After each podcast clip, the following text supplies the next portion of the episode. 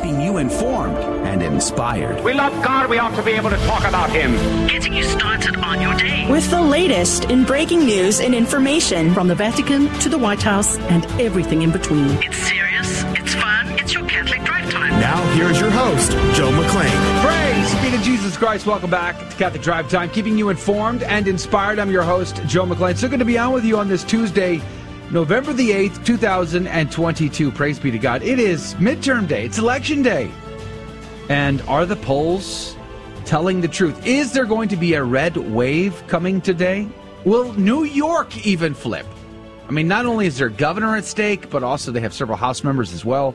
And what does that say for the rest of the country? I don't know. We're going to talk about that on the program today. So join us if and you when can. will we know the results? Well, good luck. God bless. It may be a while. Uh, hey, also on the program, Dr. Dominic Aquila, a history professor at University of St. Thomas, is going to be on. He's got a brand new book out called "The Church and the Age of Enlightenment: uh, 1648 to 1848: Faith, Science, and the Challenge of Secularism."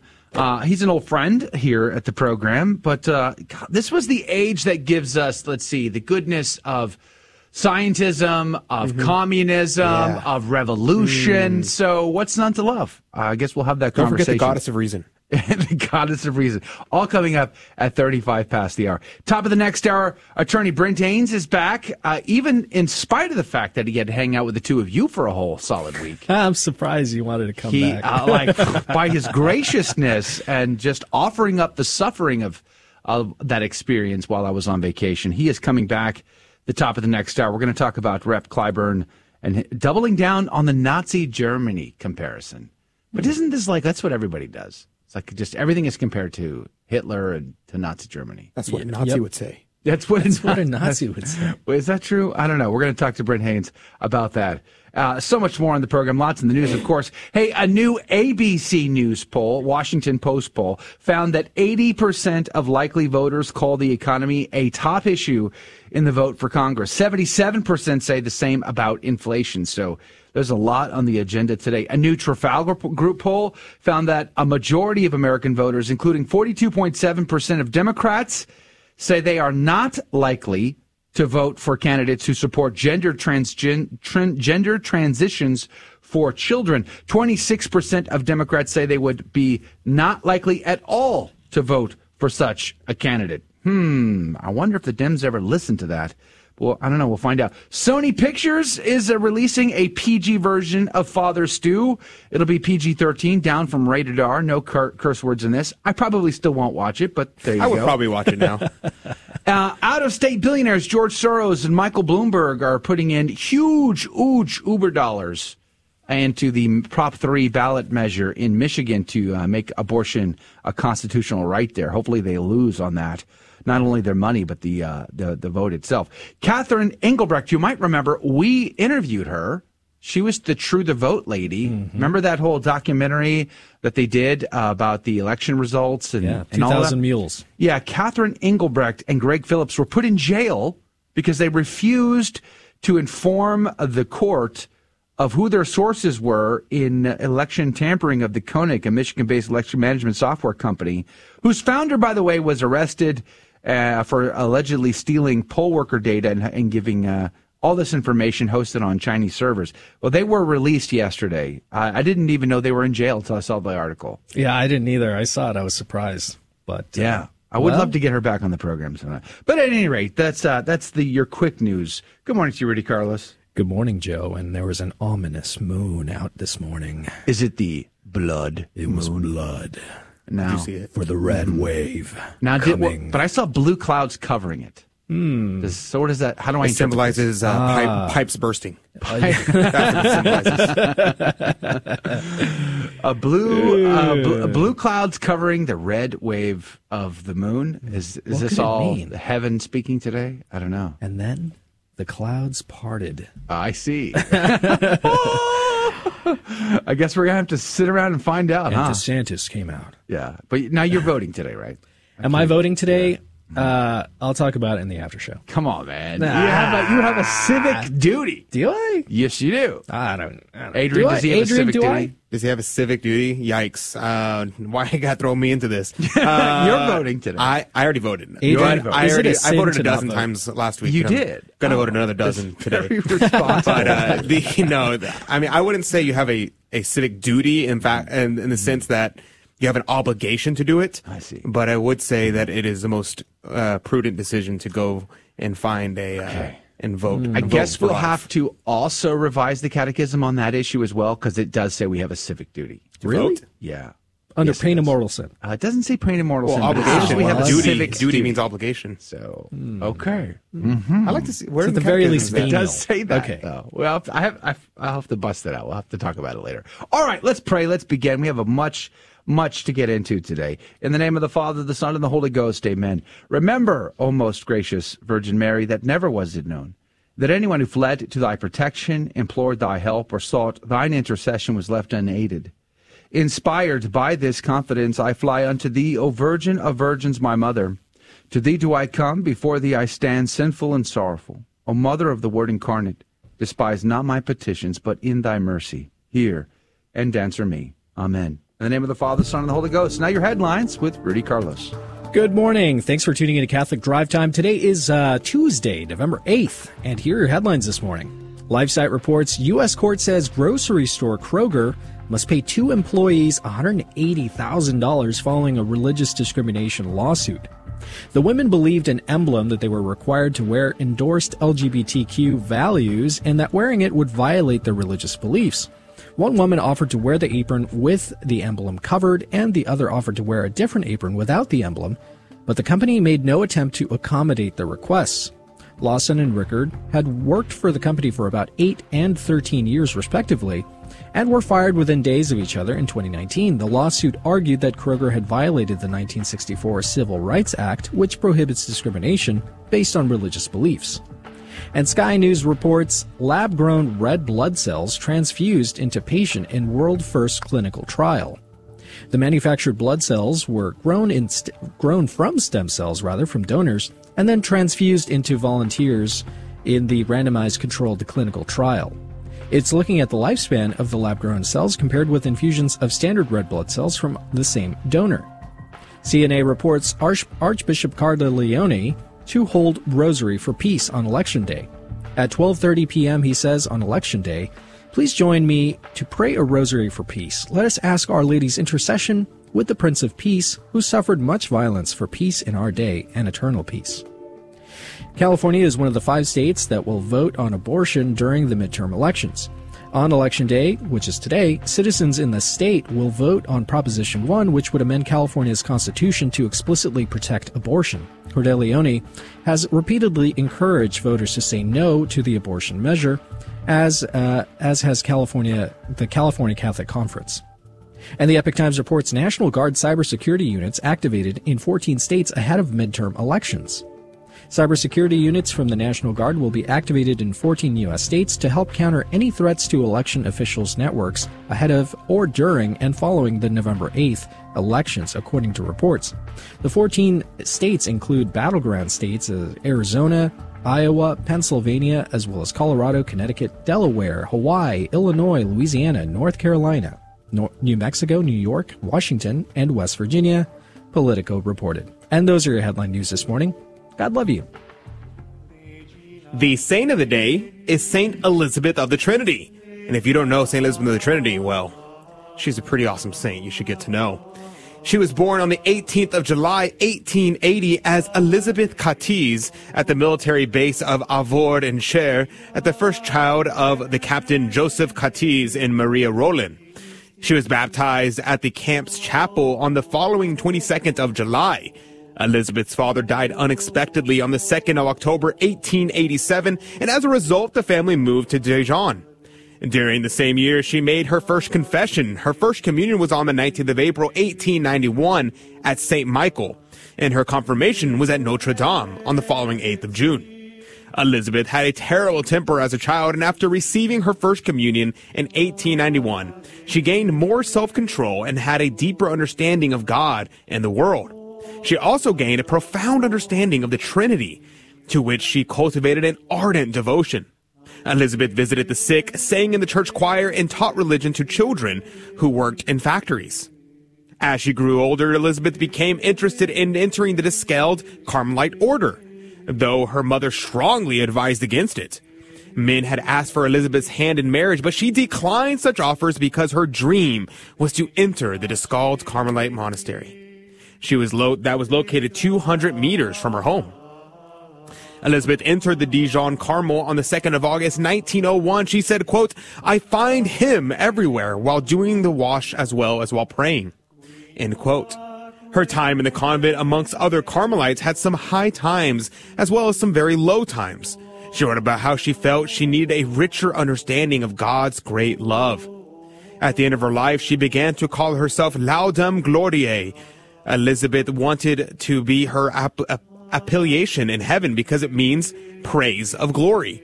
She said, quote, I think that in heaven my mission will be to draw souls by helping them to go out of themselves in order to cling to God by a holy, simple, and loving movement and to keep them in this great silence, which will allow God to communicate himself to them and to transform them into himself. End quote.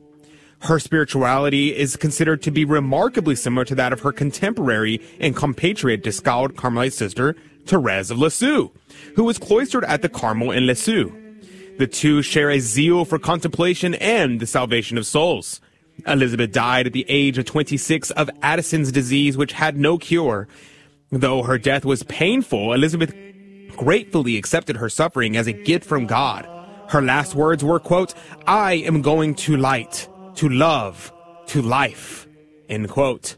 Saint Elizabeth of the Trinity, pray for us. Praise be to God in all things. The gospel today comes to us from Luke chapter 17, verses 7 through 10. Jesus said to the apostles, Who among you would say to your servant who has just come in from plowing or tending the sheep in the field, Come here immediately and take your place at table? Would he not rather say to him, Prepare something for me to eat? Put on your apron and wait on me while I eat and drink. You may eat and drink when I am finished. Is he grateful to that servant because he did what was commanded? So should it be with you when you have done all you have been commanded. Say, We are unprofitable servants. We have done what we were obliged to do. The gospel of the Lord. Praise to you, Lord Jesus Christ. Is this one of those passages where you read it and you're like, what in the world?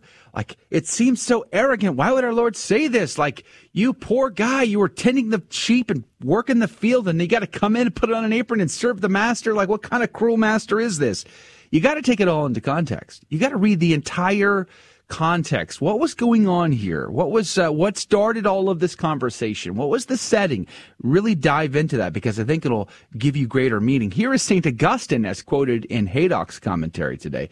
It says the design and end of this parable is to show that rigorously speaking, we are useless servants with regard to God this sovereign master has a right to exact of us every kind of service and to make us apply ourselves to any task he may think proper without or having any reason to complain either of the difficulty, trouble, or length of our labors. We are entirely His, and He is master of our persons, time, and talents. We hold of Him whatever we possess, and woe to us if we abuse His trust by applying our talents to any use contrary to His designs. But though He be Lord and Master, He leaves our liberty entire if he produces in us holy desires, if he works in us meritorious actions, gives us virtuous inclinations and supernatural gifts, he sets to our account the good use we make of them, and in crowning our merits, he crowns his own gifts. Close quote, St. Augustine pray for us. St. Ignatius Catholic Commentary this morning said disciples should not expect congratulations for their service. Their work is important, but not beyond the call of Christian duty, and no one can fully repay God for his gifts.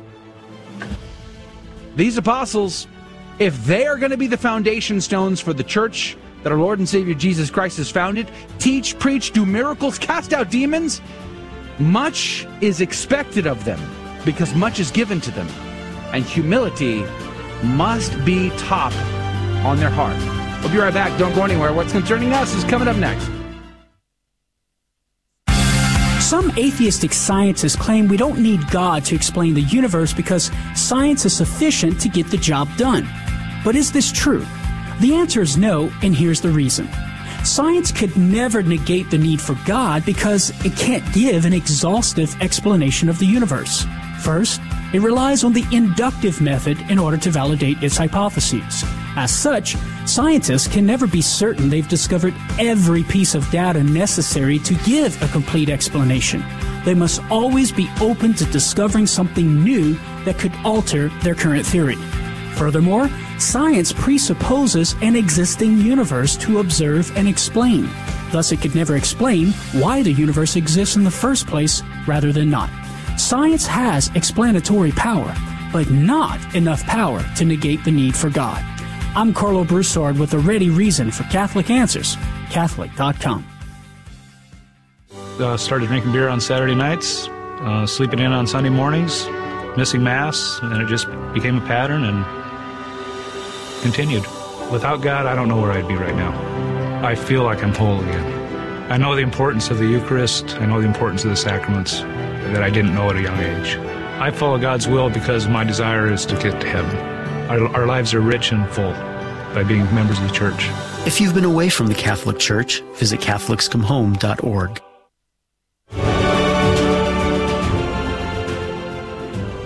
Praise be to Jesus Christ. Welcome back to Catholic Drive Time, keeping you informed and inspired. I'm your host, Joe McLean. So good to be on with you. Praise be to God.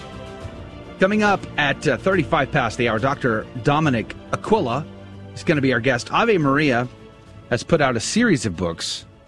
Uh, I think they are edited.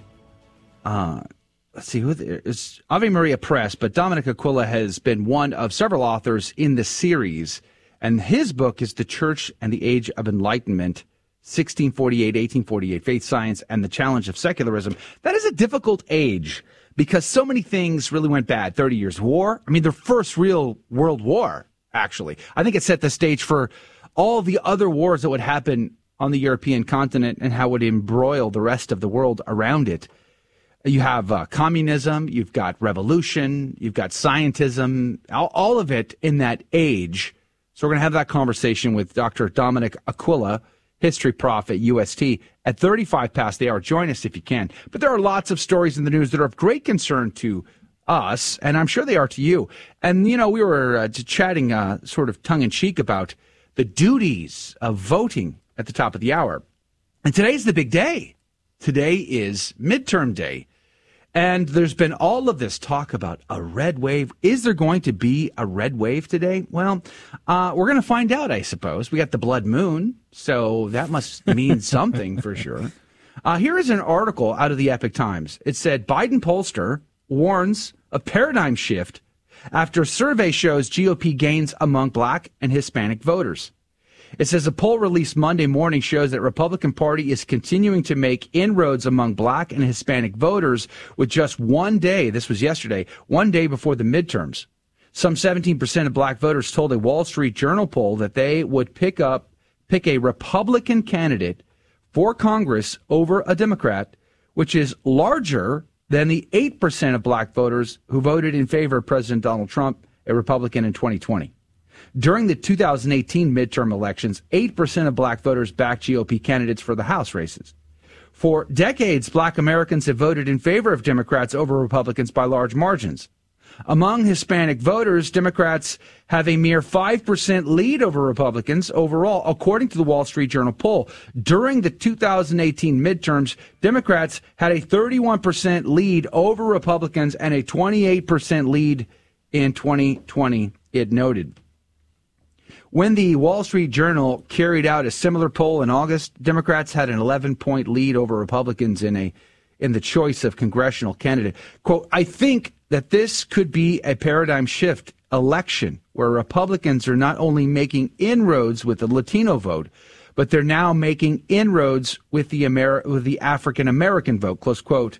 John Anzalone or Anzalone, who served as President Joe Biden's top pollster in 2020, told the Wall Street Journal on Monday. Anzalone helped conduct the WSJ poll that was published on Monday. Quote, I think that this could, or rather, he goes on to say, Antony Fabrizio, President Donald Trump's lead pollster in 2020, who assisted in the Wall Street Journal poll, told the paper, uh, quote, it was wholly possible that Republicans reach a new high watermark among both African Americans and Hispanic voters in this election, close quote. For most of the 2022 Democratic candidates have said that black voters are not turn, turning to Republicans in spite of polls saying otherwise. So there's, therein lies the question. Are we going to see a major shift? These polls seem to suggest that uh, there could be possibly a big shift in the polls. Joining us now is New York City Council member from uh, representing Staten Island, Joe Borelli. Good morning to you, Joe Borelli. Good morning. Thanks for having me. Yeah, praise be to God. We're grateful for your time today. Uh, New York could set the stage for the rest of the country in these midterm elections. You've got a governor race, You've got some House member races. How are you seeing this, Joe Borelli? Look, I think we have tremendous momentum uh, across our ticket from the top with Lee Zeldin for governor to uh, a number of House races that just weeks ago weren't listed as competitive and now have moved uh, firmly into the toss-up category. Uh, so I think you're going to see some surprises uh, uh, from Long Island to the Hudson Valley, maybe even up in Onondaga County, where where Joe Morelli, who, who's got a name so similar to mine but a political outlook so different, um, he he might actually lose, and and, and he's been a, a pretty pretty solid staple for that area. Now, unfortunately, our social feeds tend to to push a lot of content in our feeds that depict life in the boroughs in New York as being sort of uh, depressing. A lot of crime, a lot of uh, violence is going on there. What is the reality on the ground? Well, look, we have seen a spike in crime. Uh, while Kathy Hochul has tried to make Republicans out to be data deniers, uh, unfortunately for her, the, the data is in in favor of reporting that crimes have gone up. Uh, we see every single day uh, the tabloids screaming about new heinous uh, things that happen on our subway systems, in our outer boroughs, uh, on street corners uh, all, all throughout Brooklyn and the Bronx.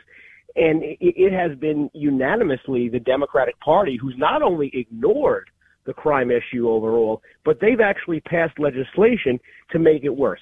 They've passed things like less is more, literally trying to tell us that less jail time for hardened criminals, not the person stealing a candy bar, less jail time for hardened criminals is actually somehow more beneficial, uh, beneficial to society. I mean, this has been the playbook for a number of years since really since Democrats had control over the, the governor's mansion, uh, the state senate, and the state assembly, where we've just seen one side uh, move all things towards the left, and the result has been to, to essentially undo uh, what was a, a, very prosperous and safe time in New York uh, under Mayor Giuliani, under Mayor Bloomberg, uh, and even frankly, uh, it, it, was fine for a, number of years under Mayor de Blasio before uh, these uh, actions took effect. Which is surprising because the mayor in New York City is a former police officer. You'd think he would understand crime more than most, but it, it seems quite the opposite. He's, he's aligned politically rather than experientially. He's, look, he, he's been more vocal than, than perhaps most Democrats saying that we do have to change some of these laws. So, so I will I will concede that point to him, uh, and he's right about that. Uh, I, I hope he just gets somewhat of an ally in Lee Zeldin. I mean, the, the, the truth is, everybody listening right now uh, has an opportunity to make an actual difference in their race. If you live in New York and, and you thought for years that you, you voting on election day was just kind of a, a wasteful exercise because uh, the, the candidates we fielded never really had a chance. Today is not that day today is the one opportunity where the polls have Lee Zeldin neck and neck. So it's it's really a a, a choice whether you're going to stay home uh, and, and let the status quo go on, or whether you're going to go march down to your poll site or even drive. If you drive, they might start charging you twenty three dollars for it in the future if you live downstate.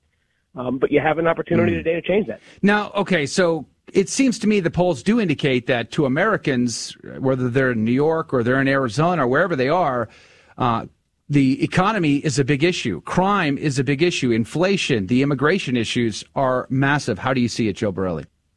Yeah, I mean, every poll has been consistent, uh, whether they've been congressional polling uh, or uh, polling for the statewide uh, offices here in New York.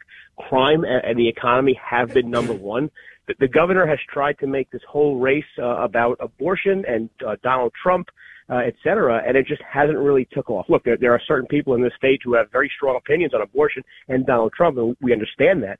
But it just isn't the, the message that is driving people to the to the polls. People are more concerned about the daily challenges they face. They face daily challenges uh, taking the subway or with crime in their neighborhood, and they face the daily challenge of putting food on their plate uh, and, and, and making sure there's enough money in their savings account to retire or, or maybe take their grandkids uh, uh, to the Poconos for a weekend or something. I mean, these are the kind of struggles that Americans are facing under one party control from, from the White House down to the State House uh, and in the governor's mansion.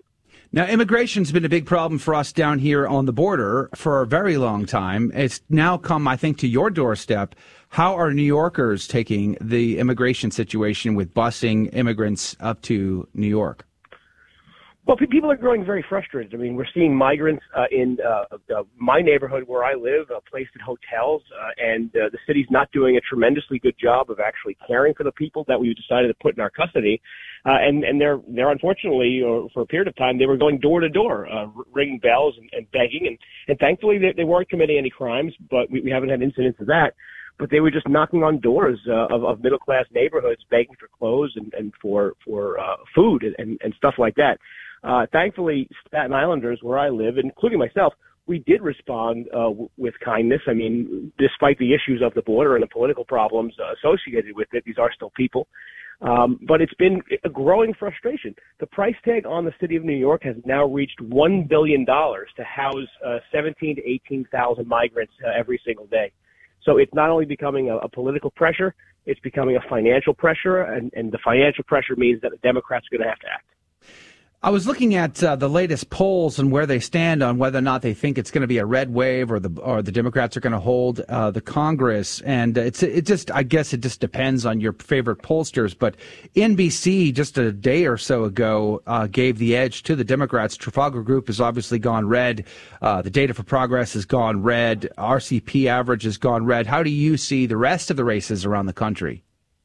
I, I think what's happening uh, across the board uh, whether it is the Senate or it is some of the, the more high profile gubernatorial races. You look at Herschel Walker, obviously, uh, and, and Mehmet Oz, uh, but you also look at Kari Lake and you can look at Tudor Dixon. The, the message the Democrats tried to send were that these people were fundamentally evil, bad people. Uh, they weren't trying to say that they were right and wrong on any issues. Uh, and I think it just took a little bit of time for America to actually see and interact with these candidates to realize that the Democrats have been lying uh, about who these people actually were. Uh, that, that's tough. It's actually tough to, to, to now uh, try to do a 180 and try to make the race about the issues that voters care about when you've just spent the last six months trying to convince people that, that you know, the Herschel Walkers of the world uh, were, were, were the devil incarnate. Uh, it's just not going to happen. We saw, we see that right where I am in New York. As a matter of fact, uh, suddenly Kathy Hochul has been uh, talking about the crime issue in the past week. She's been talking about the economy. Uh, suddenly, it wasn't just about January 6th uh, and abortion.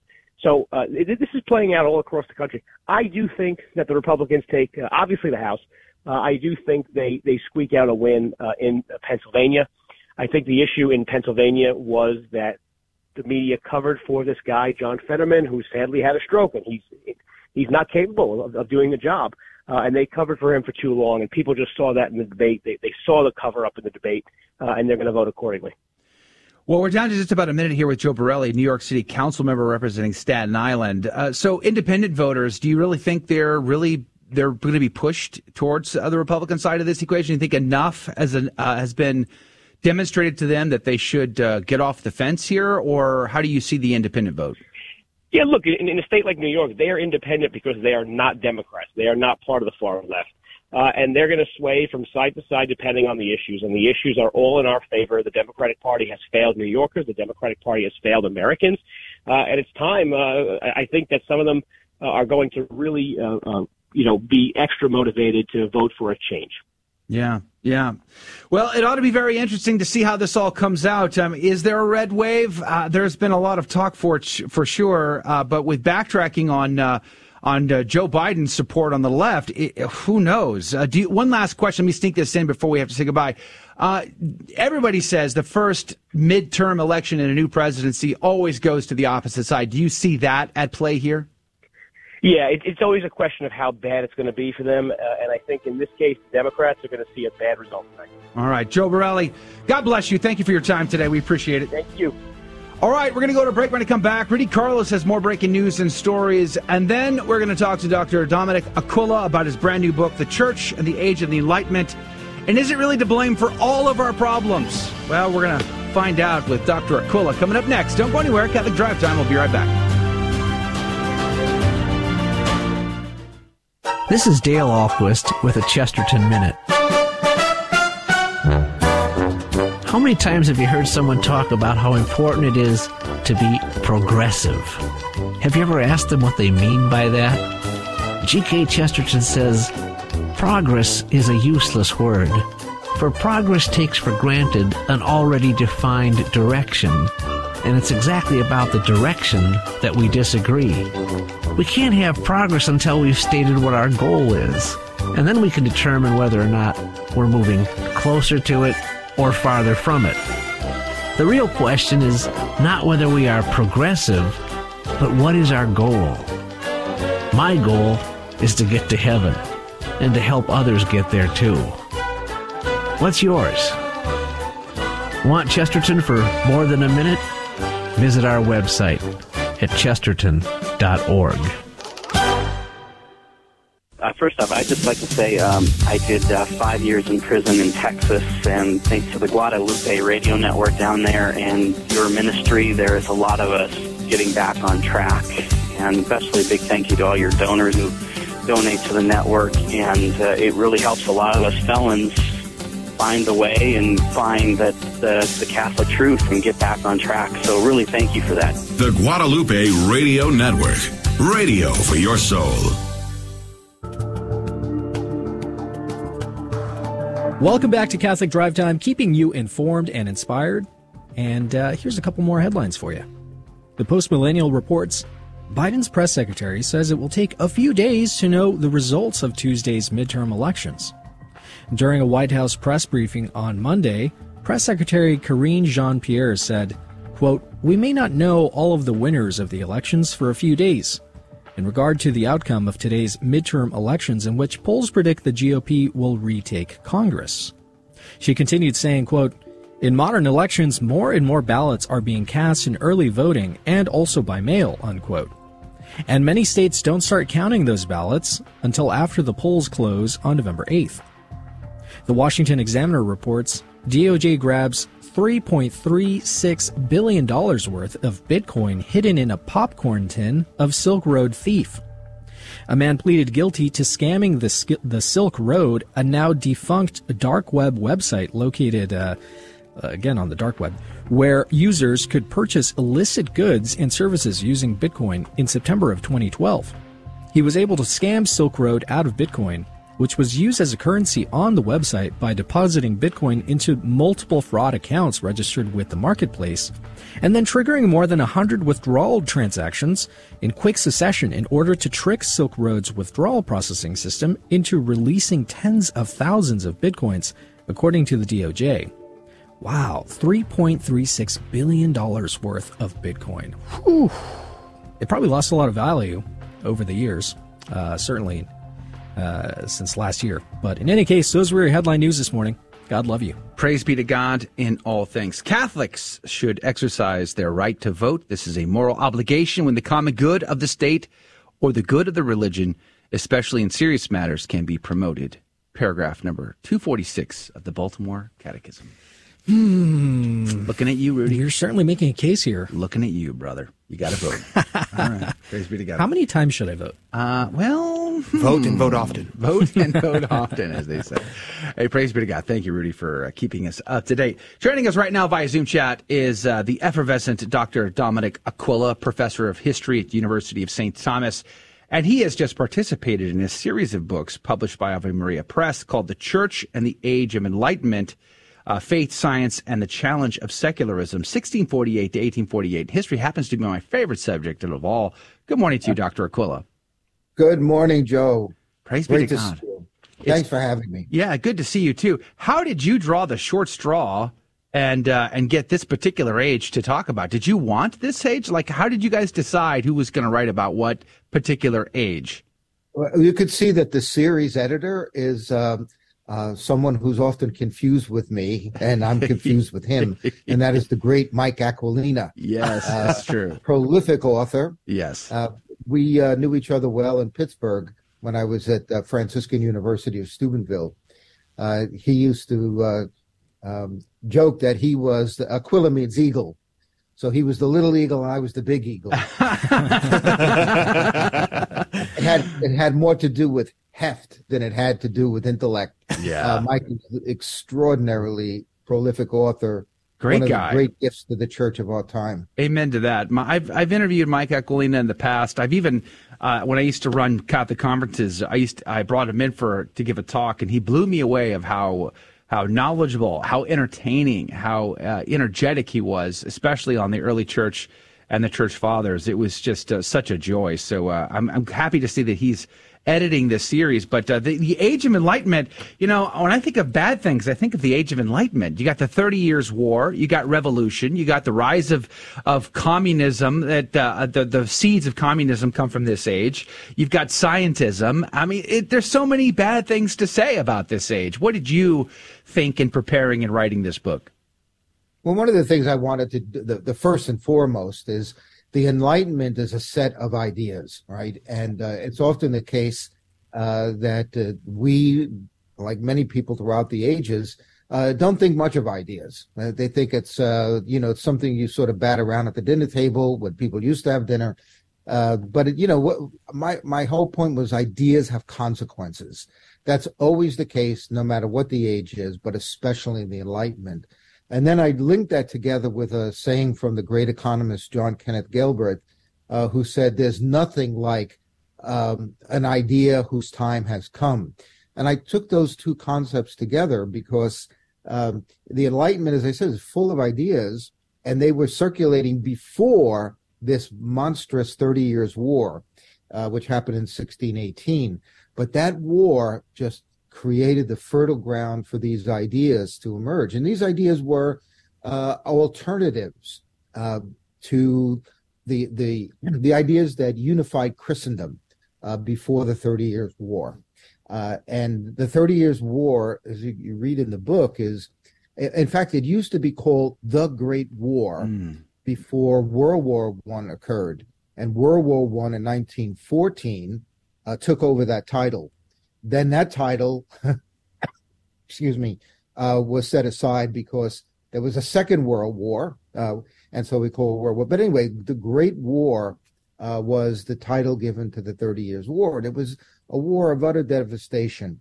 It started out uh, as a war. This, this, leads to the whole way in which the Enlightenment. Um, by the way, the Enlightenment is is a movement uh, that has a kind of a um, irrational faith and reason. In other words, it elevates human reason uh, above what it, it can obviously achieve. It does away with the question of faith, does away with the question of grace, the great synthesis that held to, uh, Christendom together since uh, the Middle Ages. The unity of faith and reason gets dissolved.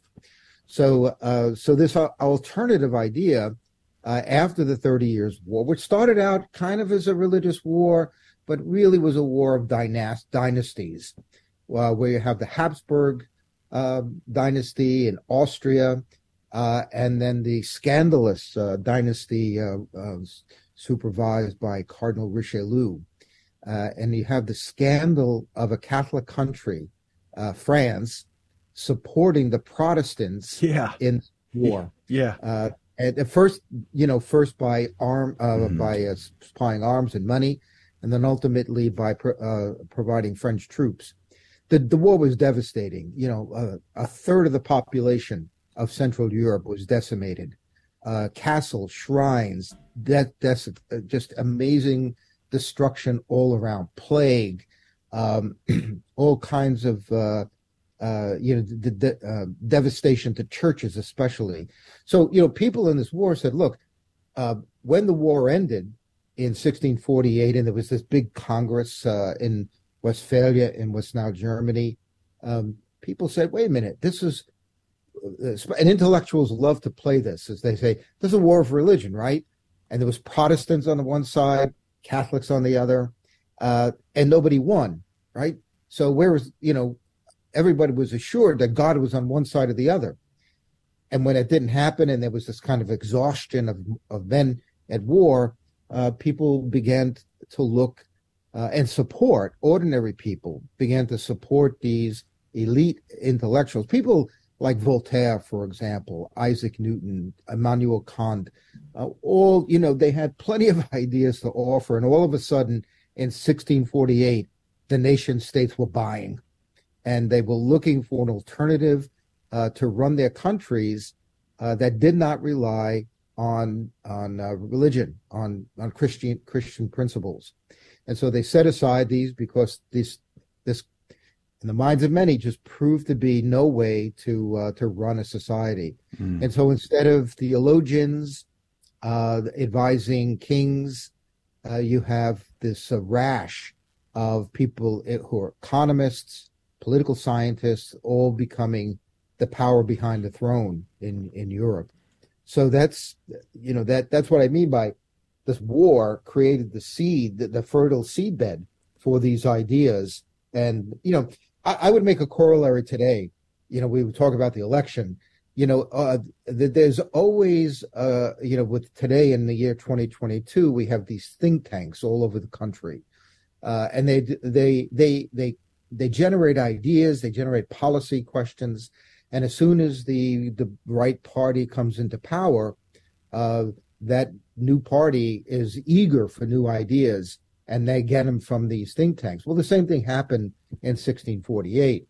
There was, uh, you know, there's new ideas that seem to be an alternative because the idea of uh, of religion and uh, politics, or religion being Christianity being the guiding force of politics, just uh, was seen to have not worked.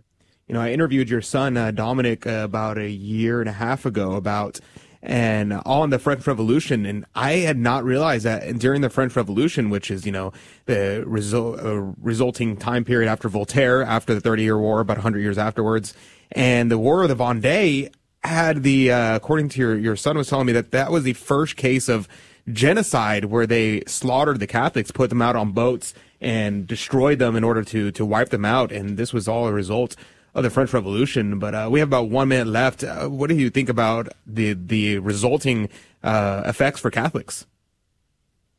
Well, yeah, that that's uh, my book uh, progresses beyond the uh, Thirty Years' War. the book tracks how these ideas become infiltrate into various corners of Europe, and of course, the, it, America is a product of the Enlightenment, right?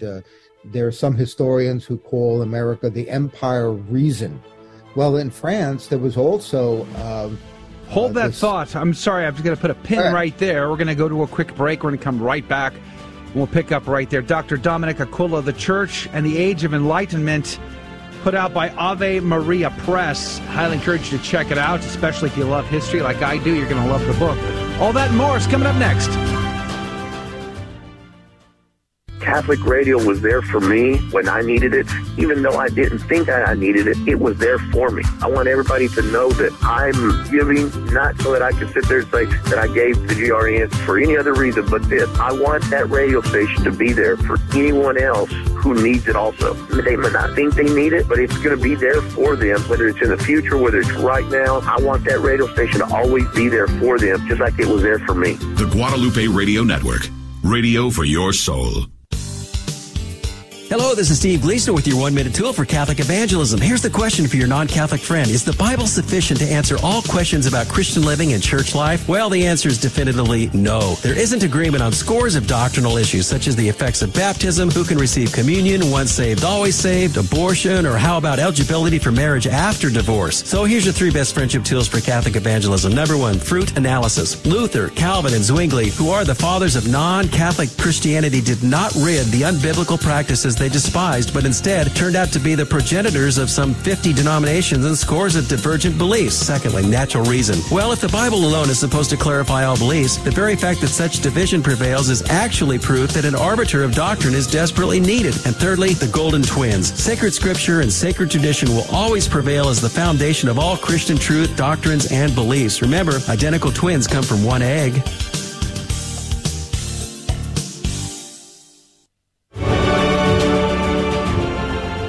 Praise be to Jesus Christ. Welcome back to Catholic Drive Time, keeping you informed and inspired. I'm your host, Joe McClane. So good to be on with you. Praise be to God. It's midterm day, so go vote.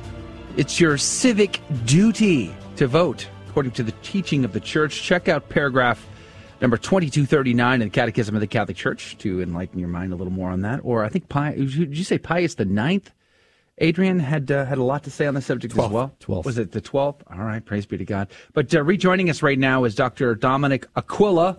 He is professor of history at uh, University of St. Thomas in Houston, Texas. He's also the author of a book called The Church and the Age of Enlightenment, 1648, 1848, Faith, Science, and the Challenge of Secularism. Just before the break, Dr. Aquila, Adrian was asking you about sort of like what was the ramifications on the church and the faithful in the church from this period. You were saying? Yes. So uh, you know the uh, the ideas that were uh, began circulating in the mid 16th uh, in mid 1600s, they eventually worked their way up into the 1700s, uh, providing a, a, a one basis for the American Revolution, and then quickly after that, the French Revolution. The American Revolution took one kind of turn uh, it was rough going in the early days of the American Revolution, but we settled uh, borrowing heavily from Enlightenment ideas like John Locke, uh, and and we formed the constitution uh, that has been the basis of our our nation uh, legal system since 1789. But in France, it took a very different turn. Uh, the French, the Enlightenment ideas had seeped into the very core of French society. Uh, they they circulated through salons, cafe life, uh, and when the uh, things got really bad in 1789 in France, uh, the progress of the French Revolution borrowed more and more from the radical ideas of the Enlightenment, such that you know, in replacing France, the great Catholic daughter of the Church, right? Uh, they replaced their whole system of, of, of chapels, churches with temples of reason and the mm-hmm. devastation of the church. But, you know, the question of, of uh, what, uh, uh, excuse me, uh, Andreas, uh, Adrian raised um, about the, the scorched earth policy of the French Revolution in the very Catholic area, the Vendée in France, uh, that was the turning point. It was a, a horrific horror uh, where, at, at the high point, besides the kind of genocide of the Catholics who resisted, they the Catholics resisted the French Revolution. Uh, the uh, there was a Carmelite uh, monastery or, or Carmel where 16 Carmelite nuns were executed for mm. refusing to disavow their faith and their vocation that was a turning point. Uh, at that point, uh, uh, uh Robespierre, who was the mastermind of this terrorist, uh, I mean, it's an internal terrorist state, and uh, the nuns were marched to the guillotine, mm. 16 of them. Now, this was memorialized. It's very curious. With, the great Catholic writer George Bernanos wrote a book called The Dialogues of the Carmelites, in which he memorialized this event of the execution of the Carmelites. When that happened, that that kind of martyrdom that stopped the reign of terror because then the very man who perpetrated it, Robespierre, uh, was himself executed, uh, and that was the end of it. The, the, revolution in France never really became settled until after the Napoleonic Wars. Uh, and my book takes it up through that. But but that's a very curious point about how these ideas, even uh, uh, continue into the 20th century. You know, the the the book, The Dialogues of the Carmelites, that memorializes this martyrdom during the French Revolution, was made into an opera in the late 1950s. uh, by a, a, composer named Francis Poulenc. Now, in Houston, we had the benefit last year of the uh, Houston Grand Opera stage this opera. It's very powerful. Uh, at the, in the opera, the nuns go singing to the guillotine one at a time, singing the Salve Regina, mm. and the chorus of voices becomes less and less until there's one left. Very, very powerful ending. But why was that opera so powerfully uh, received? I mean, became immediately part of the repertory of opera. Uh, well, in the 50s, that was kind of the high point of the Cold War. And, uh, you know, the, Russian state, the Soviet state, was behaving in ways very similar to the terror state of the French Revolution. And so there is a kind of historical continuation of what the ideas of the Enlightenment, which affected the French Revolution, affected the Russian Revolution, and then uh, was part of the Cold War set of ideas, and uh, and that's why the opera in the fifties became so powerful. Uh, and, and, then there was no direct correlation made by Poulenc uh, between the, the martyrs of France and the martyrs uh, mm-hmm. and the, the, you know millions of people who were slaughtered by the Soviet government. Uh, Mr. Mr. Aquila, I have a question here. You know, you set up the uh, you set up what you called the seeds for this for this revolution for this um, even this country that we're we're a part of now, right? I mean, and and you also talk about how this enlightenment was really the end of what we would consider to be Christendom. I'm wondering we're several several years ahead now and I'm just wondering is do you think that there's a way for us to return to Christendom. Is there a way to return? Because my heart is is very very much for monarchy. Is there a way to return to this monarchy that was destroyed by the Enlightenment? Hmm. Uh, that's a great question. In fact, uh, uh, my good friend uh, uh, Father Jim, who is the president of uh, University of Mary, he wrote a book that that circulated, very short book, circulated, and saying, but that that idea of kind of a restoration of Christendom uh, is uh, is is is not about to happen. Is not likely to happen. Right. I, I don't know that that that it, I would put it that way. But he, uh, you know, to sort of rescue Christendom or the idea of a Christian society, he says we have to see ourselves right now as the early Christians did uh, during the Roman Empire. Hmm. You know, a kind of uh, uh, a group of of true believers, a remnant, as they say, uh, who will carry on under this kind of uh, regime that is not just America, but now Western Europe is entirely hostile uh, to Christian ideals. And you know, and Catholicism. That you know, you could see just the persecution of the mm-hmm. of the church happening. Kind of the very same things that happened in the French Revolution. It was statues were torn down, uh, churches were desecrated. Well, you see that happening today, right? Uh, right. You know, there's the, the tearing down of the statues of uh, uh, Saint Junipero Serra and uh, other kind of desecrations. Uh, th- there was a, uh, something on Facebook I saw turn my stomach the other day. Uh, you know, where people in a circle were k- kicking a Bible like it was a ball. Mm, wow. You know, this kind of desecration. So I think we're more like, and I, I agree with Father Jim uh, we have to have a mindset now, uh, you know, that we are, it's like living in uh, the, the, the, you know, under the regime of the Roman Empire. Uh, and that that's what we face today. the, re- the restoration of a monarchy, um, well, that in America, of course, that would be very uh, hard. That'd be a revolution. that would be very hard. Here. Constitution. I nominate myself as candidate. So everyone who goes to go vote today, just write in Adrian for King. Adrian for King. Yeah. Um, you know, one of the things I was thinking about is uh, a book by Diane Moczar. God rest her soul. She passed away. Called 10 Dates Every Catholic Should Know. I loved that book. It was so good. It was so, so good. And one of the points she makes in uh, what she basically does in her book, I don't know if you've you ever read Diane Moczar's book, 10 Dates Every Catholic Should Know, by the way, Dr. Aquila?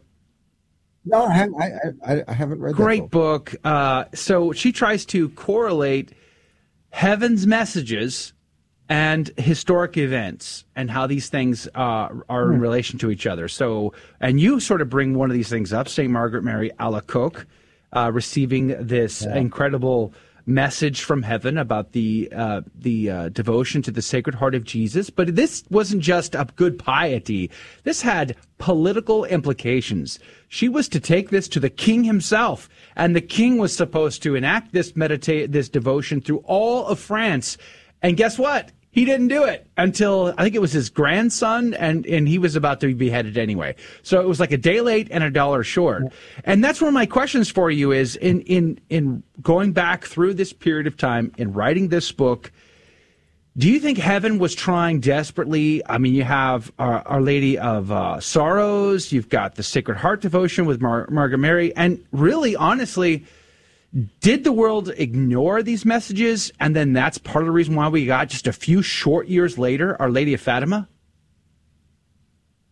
Well, I think uh, yeah, that's a good point. I, I, I'm going to go read that book right away.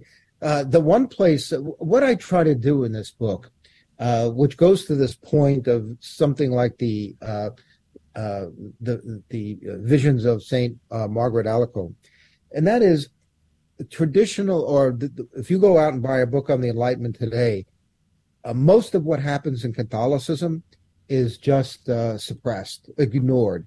It's it doesn't it doesn't come uh, into the narrative story at all. And what I try to do in this book is say, look, they they were first of all they were they were Catholics who participated in the science of the Enlightenment. Science is like if you talk about an idea that persists. We just went through this uh, pandemic, and what was the you know the motto, the mantra? Follow the science. Yeah, that's an Enlightenment idea to the to the hilt. Right? That worked out. Well, uh, so what I try to do is say, look, there was Catholics who participated in that. The Jesuits, for example, they were the kings of mathematics during the, the, the you know, even the Enlightenment atheists, Voltaire, uh, for example, said, uh, they're so good. Uh, I wish they were on our side. You know, that's yeah. so, so we participated. But the other thing that I try to bring out is there was a spiritual counterculture throughout the Enlightenment. You got about 30 Uh, seconds. And you could, yeah, you could see it. This is the, the case of Mary uh, Margaret Alacoque. But in the book, I link it to a great philosopher at the same time who they probably didn't know each other, uh, Pascal, uh, who is a great philosopher of the heart, not sentimental heart, but the heart is the core of who we are that embraces both faith, reason, intuition, intellect, and emotions. Yeah. Well, we're just about out of time with Dr. Dominic Aquila. And I uh, encourage you to check out this book now. I think it's uh, about to be released, actually. It's The Church and the Age of Enlightenment Faith, Science, and the Challenge of Secularism by Ave Maria Press. Dr. Aquila, God love you. God bless you. Thanks for your time today. Thank you very much. Good to see everybody. Good to see you too. Hopefully, we'll have you back soon. All right, go vote because it's your civic and moral duty to do so, according to Holy Mother Church. Adrian says you're welcome to write his name in on the ticket if you want, if you want good options. Otherwise, we'll see you back here tomorrow morning. But if you can join us in the next hour, Brent Haynes is going to be on. All that plus the game show and the after show. Go to grnonline.com forward slash CDT. God bless you. God bless you. And gentlemen, this is your captain speaking. We're currently cruising at 39,000 feet. We'll turn that seatbelt sign off for you and let you move about the cabin. Looks like we're about two hours and 10 minutes from landing. Plenty of time for you to pray for religious vocations. Wouldn't it be great if everyone prayed daily for vocations to the religious life? Why not start today? A friendly suggestion from Guadalupe Radio Network. Hello, this is Steve Gleason with your one minute tool for Catholic evangelism. Here's the question for your non Catholic friend Was the Catholic Church in existence as far back as the first three centuries? Well, here's your three best friendship tools for Catholic evangelism. Number one, baseball. In September 1845, the New York Knickerbocker Baseball Club was formally established and called baseball. Rules were set included a diamond shaped infield, foul lines, and the three strike rule. But seven years before that, in 1775, that game was already being played on schoolyards, well before it was ever called baseball. Secondly, the Apostolic Fathers. Fathers such as Tertullian, Clement, St. Ignatius all wrote before 215 AD about the authority of the local bishop, and they used the name the Catholic Church, which already had the liturgy, the Eucharist, the readings, the relics, a hierarchy, and jurisdiction. And thirdly, my take. To fishermen, a dolphin was just a big fish until they were termed dolphins, but they were always dolphins. And baseball was baseball well before it was termed baseball. And you will love this. The early church was the Catholic Church well before Constantine the Great, the Nicene Creed, and your church history book. Hey, Donnie, who were the first two people God created? Adam and Eve. There you go. And what did we inherit from them? Original sin. As parents, we're the primary educators of our Catholic faith to our children, and if you don't know your Catholic faith as well as you should, that's okay. Just tune in daily to the Guadalupe Radio Network by logging online to grnonline.com. The Guadalupe Radio Network. Listen, learn, love, and pass it on. Are you on the CDT Insider email list? Hi, Joe McClane here. And every week I send you cool stuff straight to your inbox, goodies that you're not going to want to miss. Go to grnonline.com forward slash CDT and get signed up today.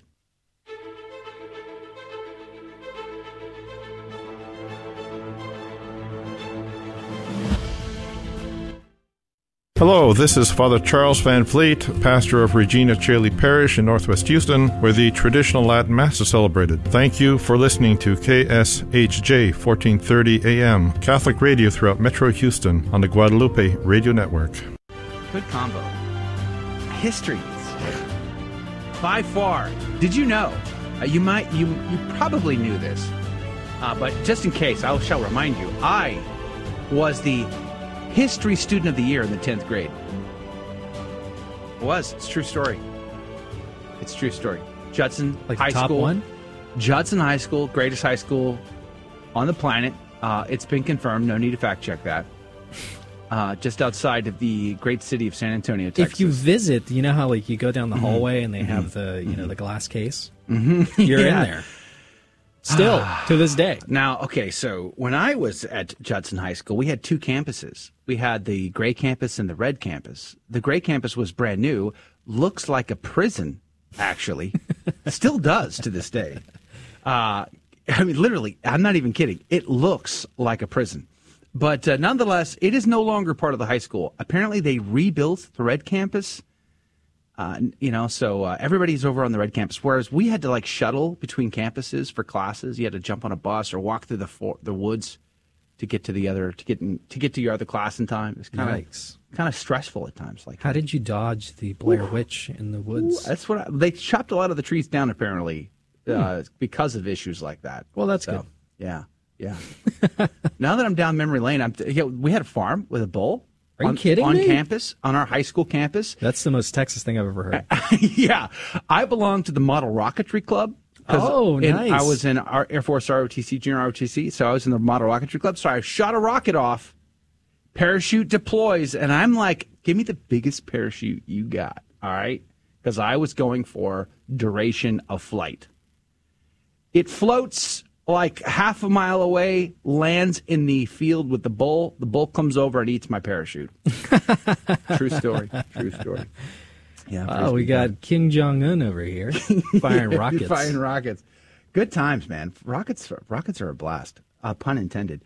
Hey, uh, thanks for. Uh, Lori was asking about the link to 10 dates every Catholic should know, published by Sophia Institute Press. Diane Moczar, unfortunately, did pass away a couple years ago, but it really is a great book. Can't recommend it enough, but I also recommend Dr. Aquila's book, published by Ave Maria Press. You should check that out. History. How did you do with history, Rudy? You know, history actually was one of my favorite subjects. Was it? I did pretty well uh, with history as well as with English. Um, I was horrible at math, Uh-huh. but I scraped by. And you know, the funny thing about high school is, yeah. I think it was like in junior or senior year, I was really into photography. And I was the, the president of the photo club. I was in uh, yearbook and all this stuff. So the teachers would allow me to sit through the lecture, finish my work halfway through the class, and then leave and go to the photo room. And I was in the photo room at least 75% of my day. What did you shoot with? Oh, we were shooting, we were shooting all kinds of things. No, like- Four by five cameras. Okay, you don't remember the brand with Meg or that? Oh yeah, Ca- uh, Calumet four by five camera. I was shooting Mamiya medium format cameras. I was Really? shooting Nikon 35 millimeters. Developing everything in our our state of the art Yeah. dark room. Back in my day, when I took photography in high Loved it. school, we used Pentax K1000s. That's a good one. Uh, that It's was a the tank. only camera we used. That thing is a tank. Everybody had a Pentax K1000. Pentax had these beautiful lenses called Takumar lenses. They were hmm. radioactive, but if you What? shot color in these cameras, they would come out these lovely warm tones. Awesome, awesome stuff. We developed our own our own film, which was Yeah. so cool to go into. lost like, art. I loved going into like the cylinder door rotating thing. Yeah. like that's that felt so cool. The doorway, you mean? Yeah, like the door, The You rotating You door? walk into the door, and there's a cylinder that rotates around you because Yeah. the other side is a dark room. Yeah, you got to keep the light out, otherwise it'll expose everything. Good But, times, uh, man. Yeah, I miss that. I think it was uh, really fun. Yeah, that's why when I was on vacation, I I uh, didn't want to video a lot. I just took pictures. I Hmm. busted out my Lumix G85 with my lenses and tried to take a bunch of pictures and try to you know take good ones and not just make my camera do all my phone camera do all the work for me. I mean, these phone cameras, they, it's like you don't have to like know anything. Just Yeah. click the button and pff, dynamic range, color, white balance, aperture. It's all done for you. Now, the challenge now is go and edit your photos and actually print them out. Nobody does that anymore.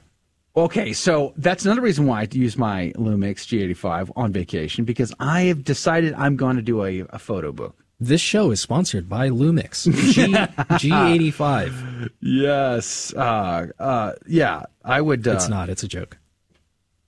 Uh, hold on a second. I was uh, distracted there mightily. Uh, Brent Haynes is supposed to be joining us at any moment now. We're going to be talking about uh, Mr. Clyburn's doubling down. But uh, boy, photography, this is a guy who also loves photography. Brent Haynes, good morning to you. Good morning, Joe. Praise be to God. You're Happy a photographer. Election Day. Yeah, happy election day to you too. You're a photographer.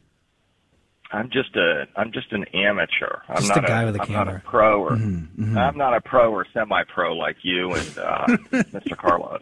Now, uh, what do you like taking pictures of? Are you a wildlife photographer, landscapes, portraits? What are you into? No, I like taking pictures of. Uh, uh, I like taking candids of people, portraits. Mm-hmm. Uh, Mm-hmm. you know, like I like capturing events. Like moments in time. It's it's, it's something to uh, Yeah. photography that is that is fun. But uh, nonetheless, let's talk about candid portraits of uh, Rep. Clyburn doubling down on the Nazi Germany analogy. It seems like it's something that gets used all the time, comparing everything to Hitler to Nazi Germany. What's the story here?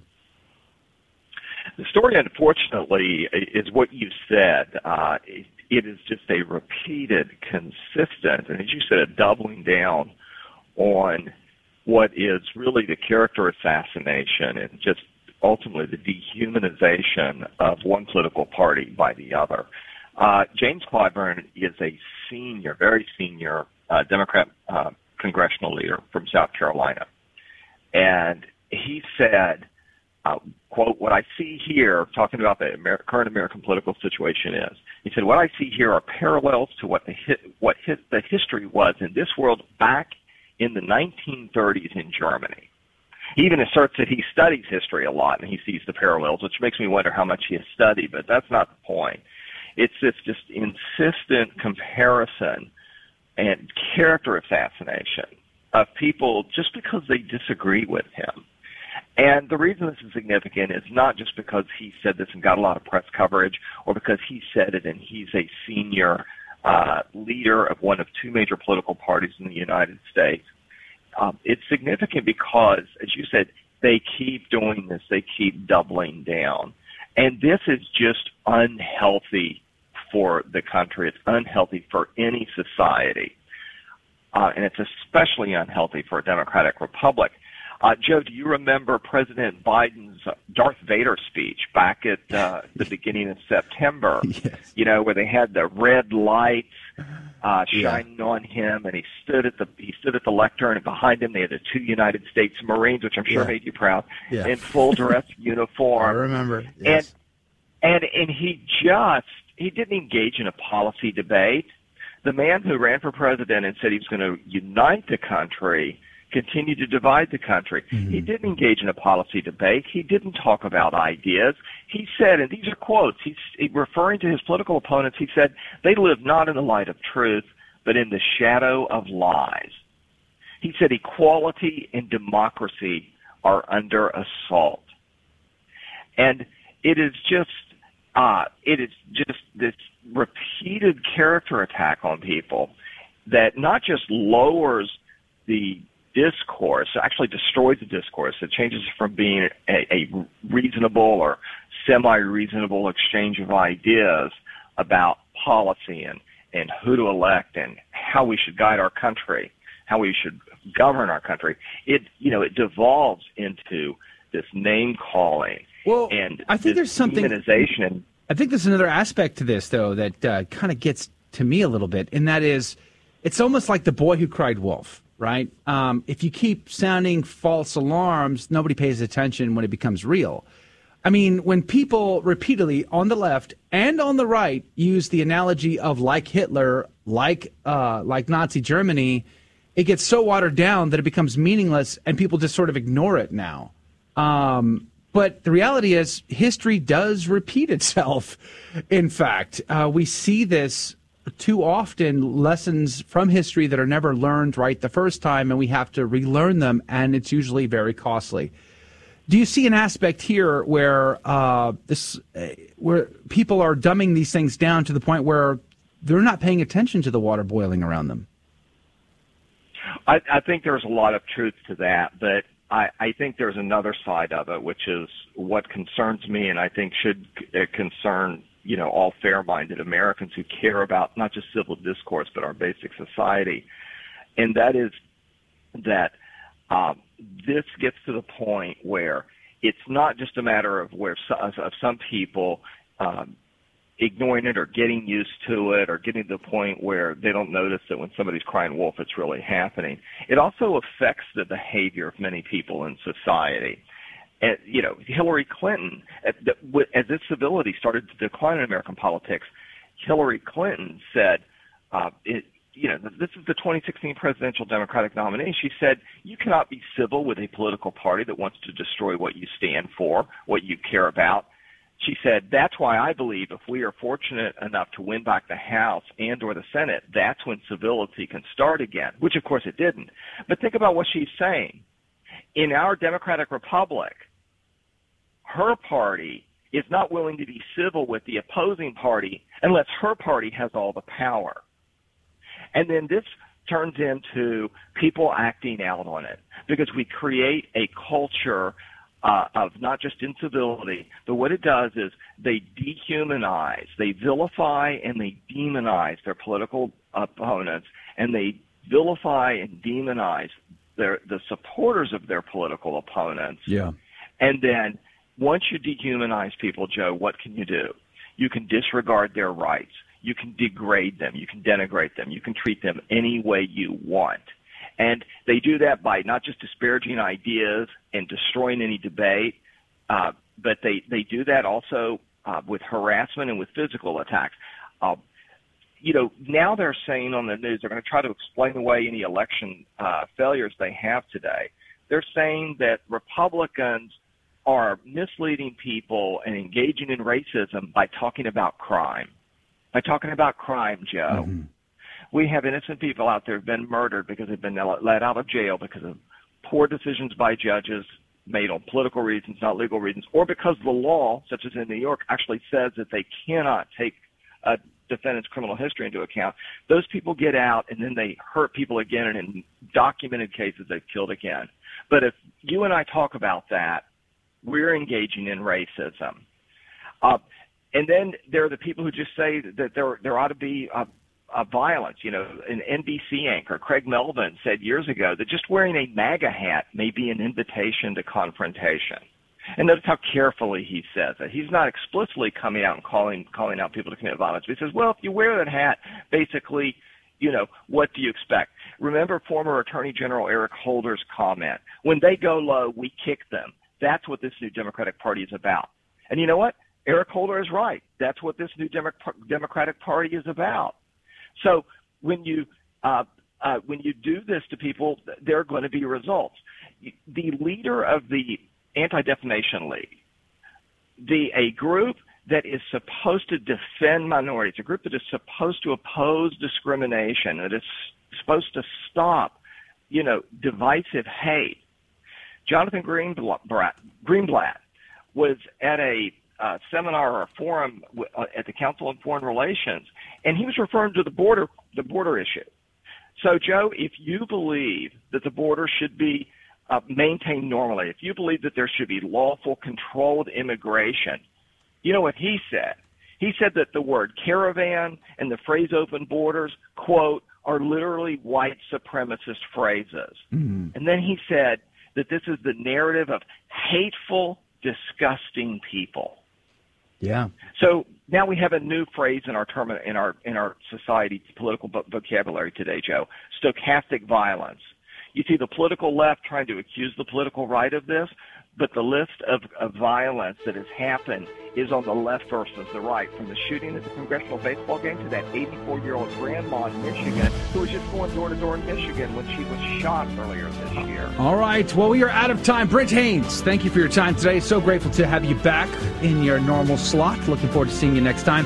Hey, that's going to do it for that part. But guess what? Coming up after the break, it's time to play Fear and Trembling, the game show, laughing, having a good time, and learning something. All's coming up next, but you need to call and be our contestant at 877 757 9424.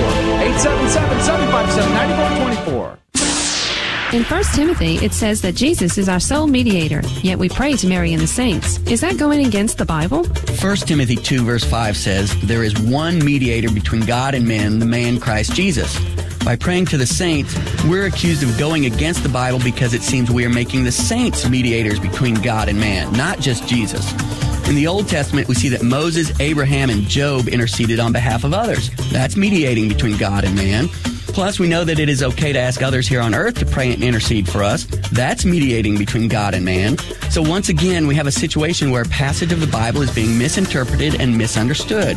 There is only one mediator between God and man, the man Jesus Christ. But as members of the body of Christ, he allows us to share in his mediation. Scripture says that we have only one foundation, Jesus Christ, 1 Corinthians 3.11. But Scripture says that there is more than one foundation, Ephesians 2:19 and 20. Scripture says that we have only one Lord, Jesus Christ, Ephesians 4 verses 4 and 5. But Scripture says there is more than one Lord, Revelations 19:16. Scripture says that we have only one judge, Jesus Christ, James 4 verse 12. But Scripture tells us there is more than one judge, 1 Corinthians 6 verse 2. Contradictions in Scripture? No, not when these passages are read in context. Jesus is the only foundation, Jesus is the only Lord, and Jesus is the only judge, but we are members of Jesus' body.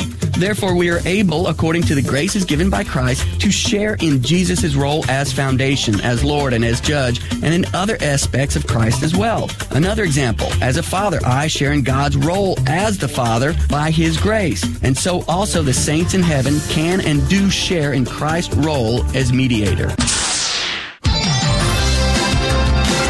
A beacon of truth in a troubled world.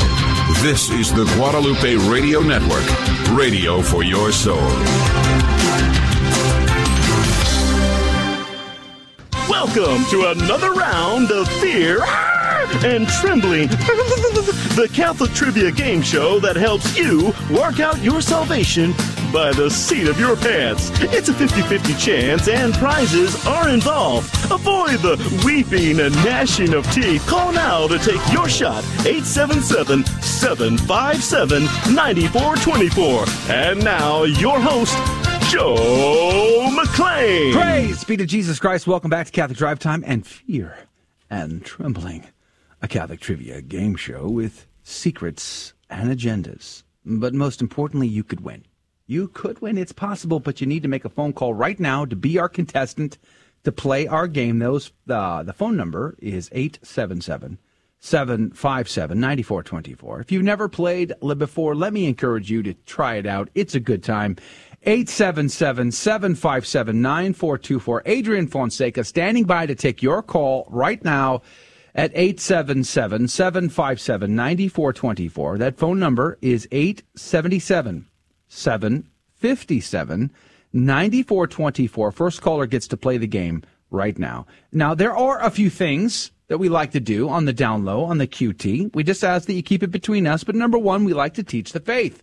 So we look for teachable moments in the questions where you're going to learn something about the Catholic faith that you didn't know before. Praise be to God. And then, of course, we like to have a laugh. We like to have a chuckle. And the callers are amazing. They laugh with us. We enjoy that most, I would argue. But then, then we give out prizes, which means we have effectively incentivized everyone to participate because you could learn, you could laugh, and you could win. You see what I'm saying? You see what I'm saying? Now, here's the kicker. Here is the curveball in all of this. We do not ask the caller the questions. So they don't need to know. In fact, they may not know a single correct answer, but could still win the game. And that's because instead of asking them, I shall ask Rudy and I shall ask Adrian, one of which will give us a correct answer. The other will not. Then the caller will have 15 seconds to make a decision. Whomst do they trust more? And if they get that right, they go into the coffee cup at Divine Providence to win this week's prize. Rudy, what could they win?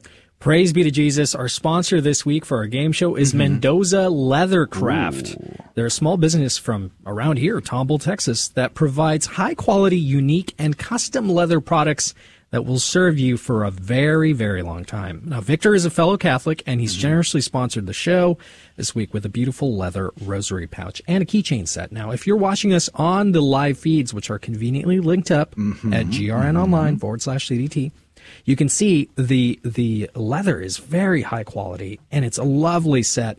The set includes a keychain and a solid brass hardware, uh, with solid brass hardware and saddle stitched. And it's uh, made out of Horween's Chromexcel leather. It's a very beautiful pull up leather. It's extremely durable. It will patina very nicely over time. The color's navy.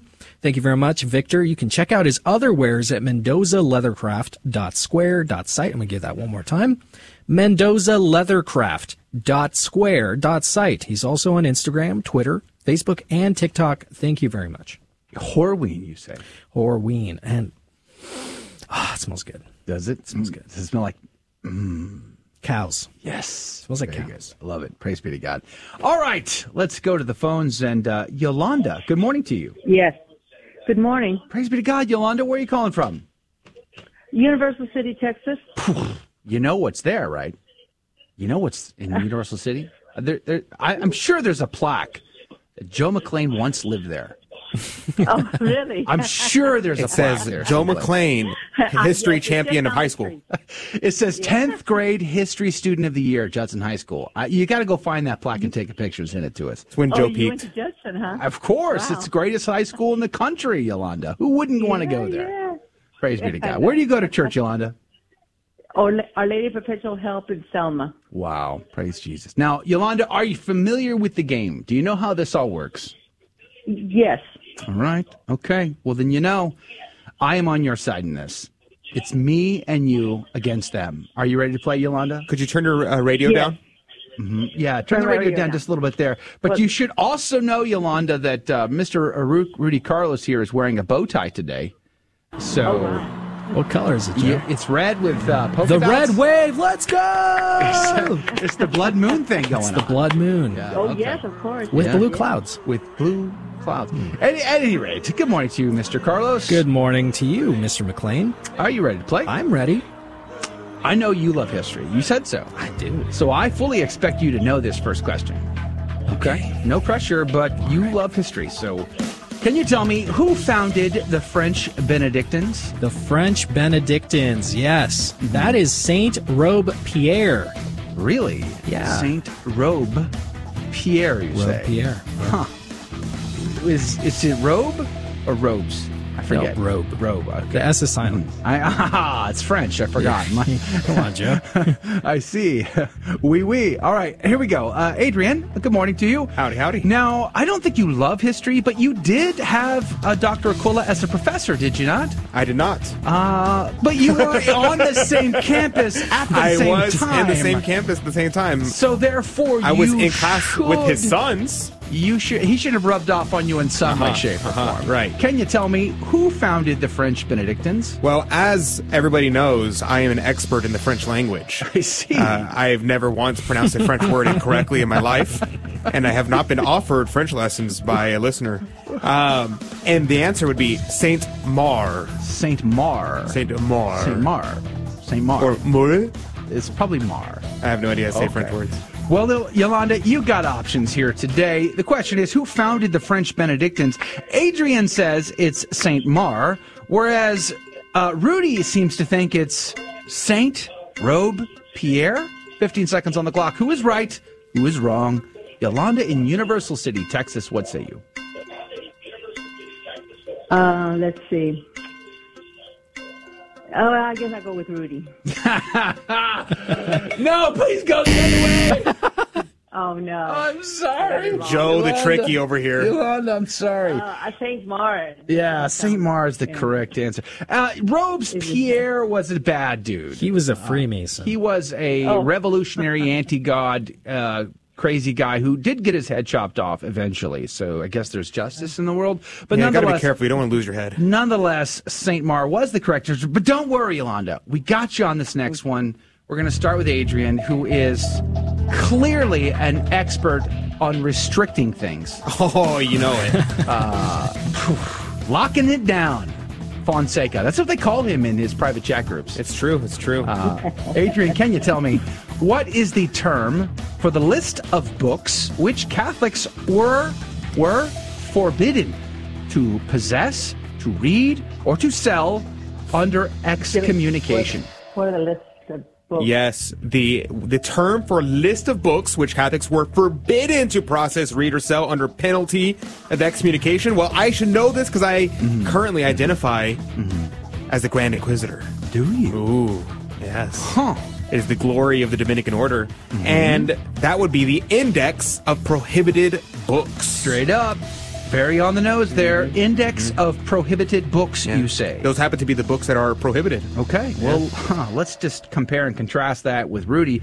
Rudy, uh, could you tell me what is the term for the list of books which Catholics were forbidden to, it says process, but does that mean produce, read, or sell under penalty of excommunication? Okay, well, that's what's known as the Index of Inclusive Books. Huh, inclusive? Inclusive. So. Careful of what we're including here. Or inclusive books, you Hmm. say. Okay, all right. Well, Yolanda, you got options. The term of the list of books which Catholics used to be forbidden to read or sell or under penalty of excommunication.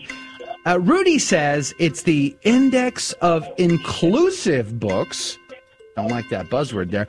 But uh, Adrian says it's the Index of Prohibited Books. 15 seconds on the clock. Who's right? Who's wrong? Yolanda, what say you? Boy, these are hard. Uh, I guess it's prohibited, so it would be uh, whoever said the prohibited book. Survey says. Yes! Yolanda, you are you are truly amazing. You are an astute, So wise. Because not only did you get the correct answer, but you also masterfully had to avoid admitting Adrian was correct. You know, in the Yolanda, process. it's a scientific fact that when you go with Adrian, you automatically become 10 times younger. You uh, get smarter, wiser, more attractive. It's, it's scientifically proven. Uh, just trust the science. Yolanda, you are brilliant. You are correct. It is the index of prohibited books. Uh, bring back the glory days, I would say. Uh, it would be good to have that again. Just But as long as you put me in charge. Nonetheless, you're in. You could win. Let's see if we can't double your chances now with a hmm, tricky but not really tricky question here. Going back to Rudy. Rudy? Mm-hmm. Huh. Okay. Ru- I re- hmm. Yikes. Okay. Is fortitude one of the fruits of the Holy Spirit? One of the fruits of the Holy Spirit, fortitude. Uh, no, it's not. No, I don't think so. No? No. No. Okay. All right. Well, Adrian, this could be tricky. Actually, in hindsight, I think this is one of those tricky ones because you're getting confused with a bunch of other things. But let's just see what Adrian says. Adrian, That's my name. is fortitude one of the fruits of the Holy Ghost? Well, fortitude sounds like a uh, quite a delicious treat to me. Mm-hmm. Like, an, you got apples, you got oranges, you got fortitudes, Pineapple. So Mm-hmm. yes, it is a fruit of the tree of the Holy Spirit. I Just am like on apples and oranges. carnivore and can't have fruit, so there's that. But uh, Yolanda, you got options. Is fortitude one of the fruits of the Holy Spirit? Adrian says yes, of course, and Rudy says no. No, it is not. 15 seconds on the clock. Who is right? Who is wrong? Yolanda, what say you? I go with Adrian. Go the other way. Say Rudy. Just say Rudy. Say Rudy. Just say the name Rudy. okay, Rudy. I heard Rudy. I heard Rudy. You heard Rudy, right? I heard Rudy. That's what I heard. Well played, Yolanda. In fact, no, it is not one of the fruits of the Holy Spirit. But there you go. God love Fortitude you. is one of the cardinal virtues. Yes, praise be. See, I told you it was tricky, but you're in for two, Yolanda. God love you. Thanks for laughing with us. We appreciate it. Okay, thank you. We're going to put you on hold, Yolanda. Have a great day. That's going to do it for the radio side. If you can join us in the after show, we would love to chat with you directly about whatever's on your mind. Go to grnonline.com forward slash CDT to hang out with us on one of the live video feeds. Until then, and until tomorrow, God bless you. God love you. Have a great day. Thank you for joining us on Your Catholic Drive Time, where it is our pleasure to keep you informed and inspired. Join us Monday through Friday at the same time, right here on your favorite Catholic radio station. Don't forget to connect with us. Just go to facebook.com forward slash Catholic Drive Time. Again, that's facebook.com forward slash Catholic Drive Time. Be sure to share more than just us today. Share Jesus with everyone you meet. Bye now, and God love you.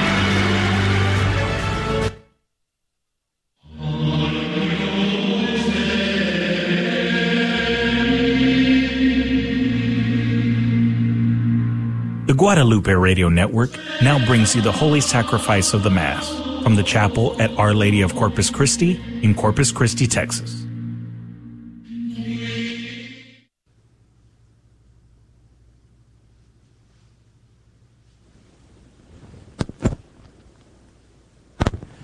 Welcome to the Holy Mass at Our Lady of Corpus Christi Chapel. Today is the in, we celebrate the Tuesday in the 32nd week of Ordinary Time. The intention for today's Mass is for all of our online viewers and for those joining us through Guadalupe Radio. Let my prayer come into your presence. Incline your ear to my cry for help, O Lord. Let my prayer come into your presence. Incline your ear to my cry for help, O Lord. Glory to the Father and to the Son and to the Holy Spirit, as it was in the beginning, is now, and will be forever. Amen.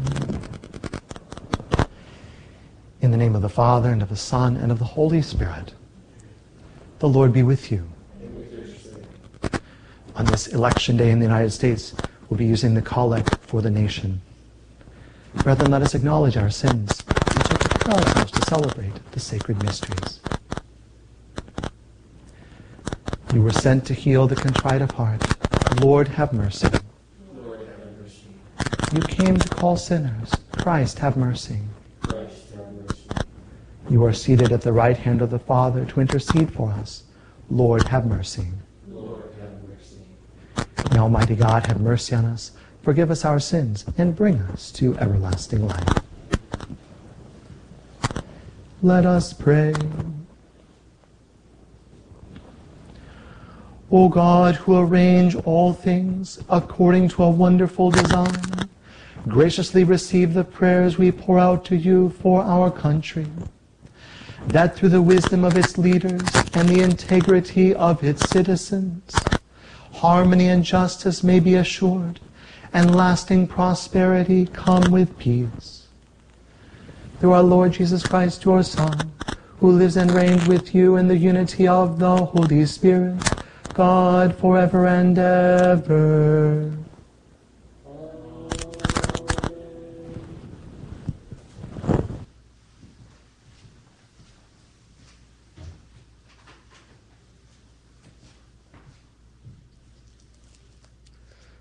Reading from the letter of St. Paul to Titus. Beloved, you must say what is consistent with sound doctrine, namely, that older men should be temperate, dignified, self controlled, sound in faith, love, and endurance. Similarly, older women should be reverent in their behavior, not slanderers, not addicted to drink, teaching what is good, so that they may train younger women to love their husbands and children to be self controlled, chaste, good homemakers, under the control of their husbands, so that the word of God may not be discredited. Urge the younger men, similarly, to control themselves, showing yourself as a model of good deeds in every respect, with integrity in your teaching, dignity, and sound speech that cannot be criticized, so that the opponent will be put to shame without anything bad to say about us. For the grace of God has appeared, saving all, and training us to reject godless ways and worldly desires, and to live temperately, justly, and devoutly in this age, as we await the blessed hope, the appearance of the glory of the great God and of our Savior Jesus Christ, who gave himself for us to deliver us from all lawlessness, and to cleanse for himself a people as his own, eager to do what is good. The word of the Lord.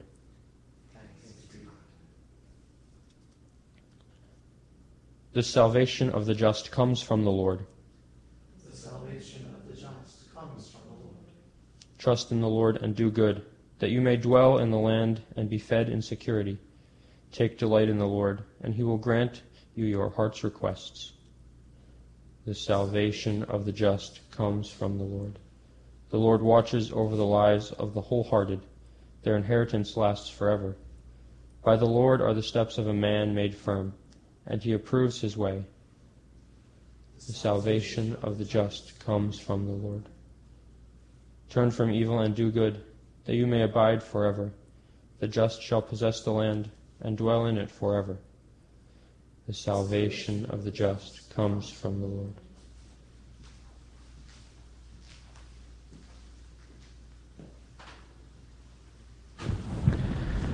Alleluia, Alleluia, Alleluia. Alleluia, Alleluia, Alleluia. Whoever loves me will keep my word, and my Father will love him, and we will come to him. Alleluia, Alleluia, Alleluia. The Lord be with you. A reading from the Holy Gospel according to Luke.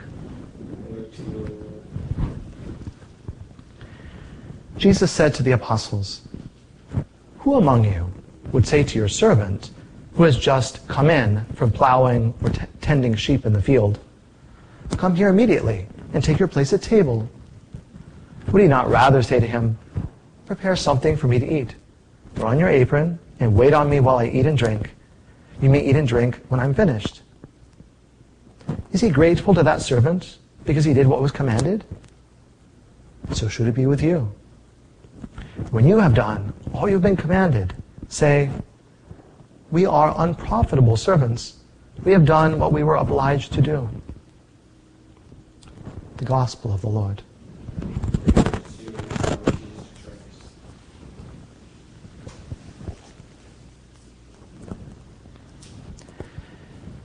In our first reading, we are hearing from the letter of St. Paul to Titus.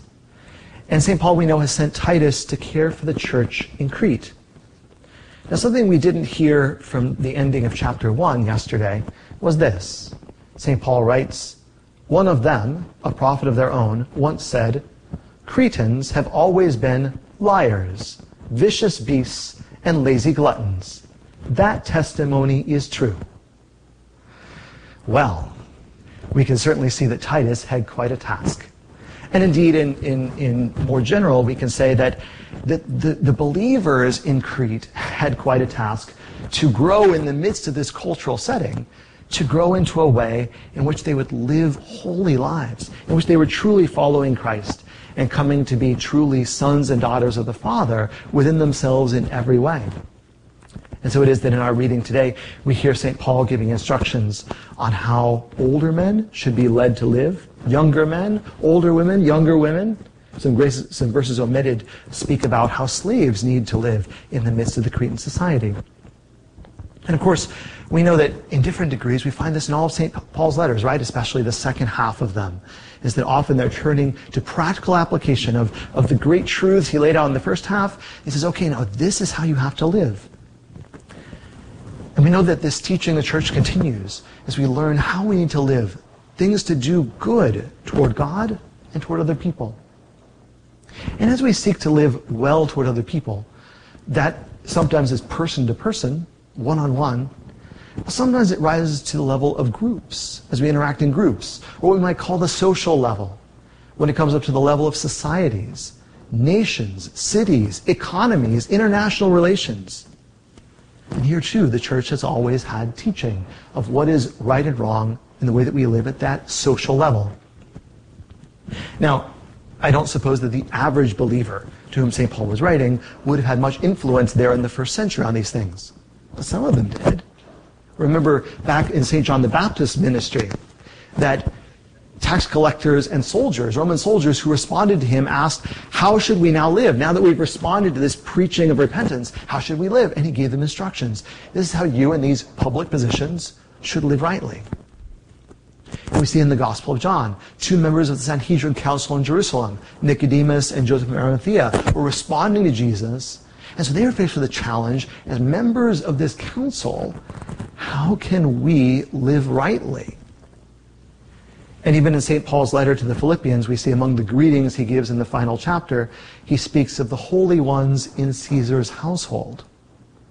So, what in the first century was certain individuals in public positions, to you and me who live in a democracy, in a republic, well, that becomes incumbent on all of us. Because what might have been just a few individuals in the first century, all of us, all of us have the opportunity, first of all, to vote as citizens, but not just to vote on a day like today, but to speak, to influence, to persuade, and to work cooperatively with, with others in this social setting in which we live. Now, of course, this can be quite a challenge. And so the church has always had teaching of how to do this. Today, we have something that we often call the social teaching of the church. Well, I think, well, why do we need that?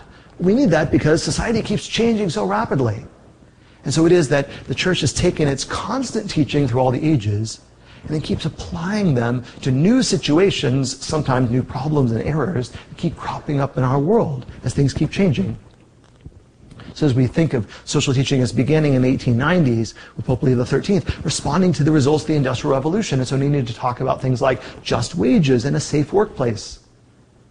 And then by the 1920s and 30s, the church needed to speak about the fascism and the Nazism that was rising by the 1950s, talking about the reality of nuclear weapons, and also about those new nations that had gained independence from being European colonies.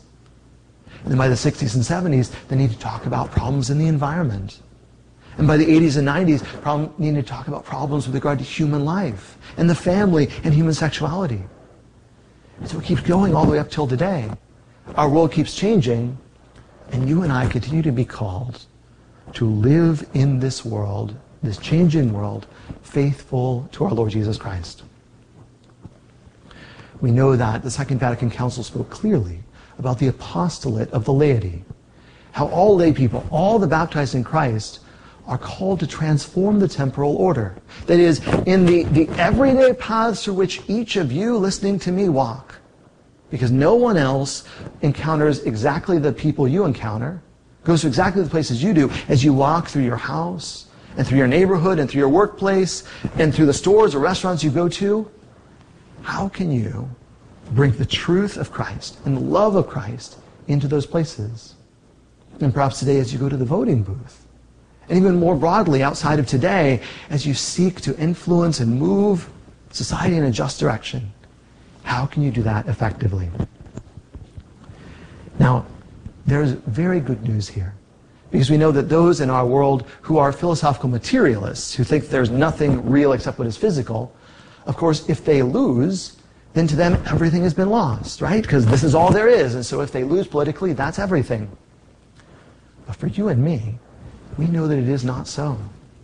So it is that the Second Vatican Council wrote, after we have obeyed the Lord, and in his spirit nurtured on earth the values of human dignity, brotherhood, and freedom, indeed all the good fruits of our nature and enterprise, we will find them again, but freed of stain, burnished and transfigured, when Christ hands over to the Father that kingdom eternal and universal.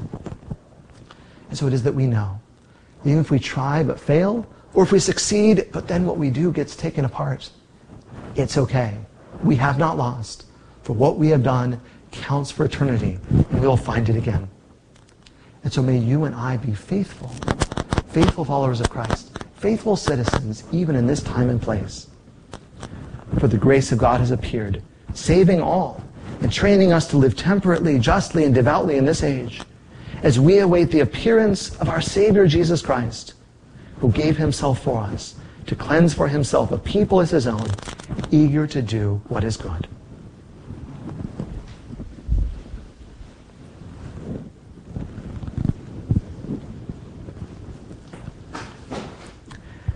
And now let us turn to God, who watches over all his creatures, and let us humbly present our petitions to him.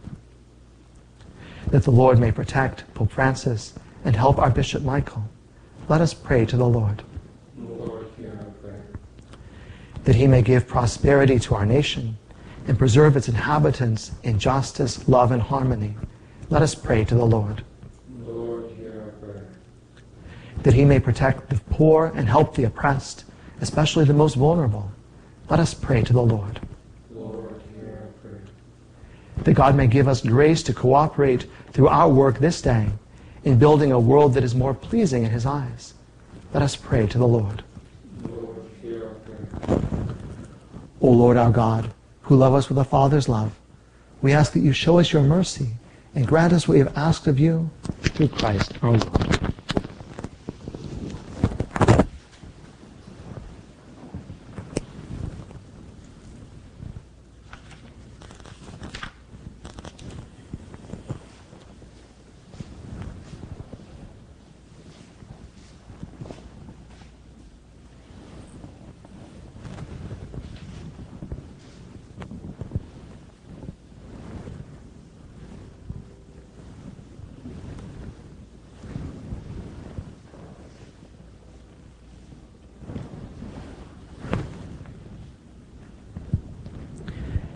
Blessed are you, Lord God of all creation. For through your goodness we have received the bread we offer you, fruit of the earth and work of human hands. It will become for us the bread of life.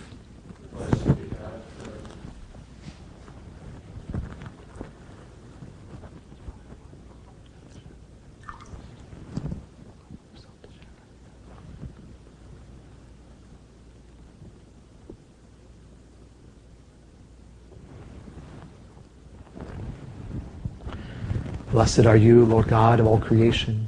With your goodness we have received the wine we offer you, fruit of the vine and work of human hands. It will become our spiritual drink.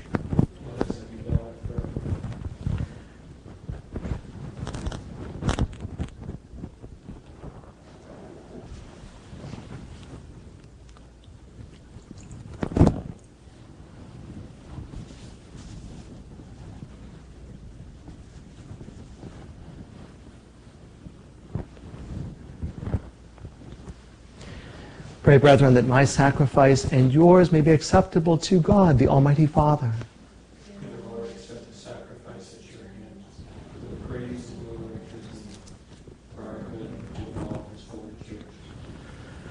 Look with favor, we pray, O Lord, upon the sacrificial gifts offered here, that celebrating in mystery the passion of your Son, we may honor it with loving devotion. Through Christ our Lord.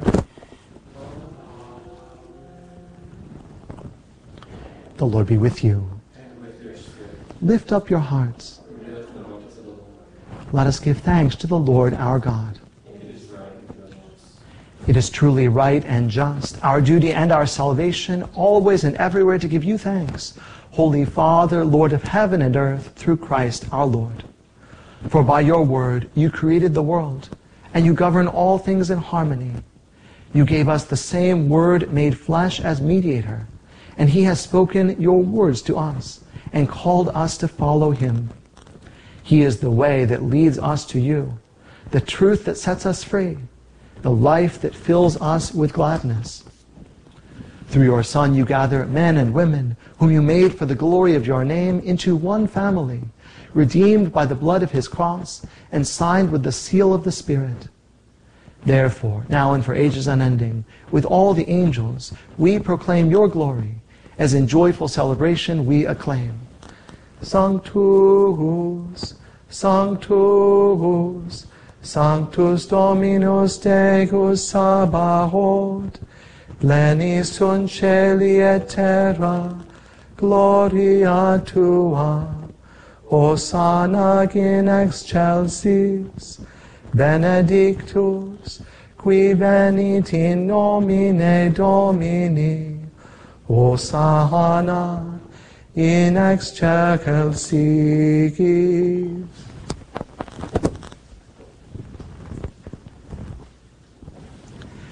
You are indeed holy and to be glorified, O God, who love the human race and who always walk with us on the journey of life. Blessed indeed is your Son, present in our midst, when we are gathered by his love, and when, as once for the disciples, so now for us, he opens the scriptures and breaks the bread. Therefore, Father most merciful, we ask that you send forth your Holy Spirit to sanctify these gifts of bread and wine, that they may become for us the body and blood of our Lord Jesus Christ.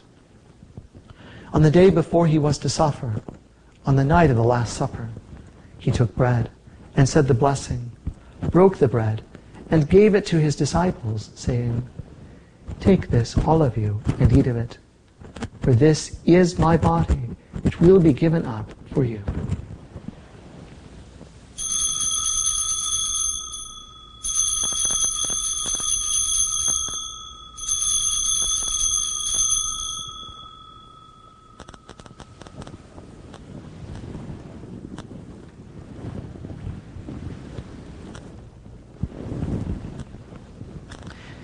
In a similar way, when supper was ended, he took the chalice, gave you thanks, and gave the chalice to his disciples, saying, Take this, all of you, and drink from it.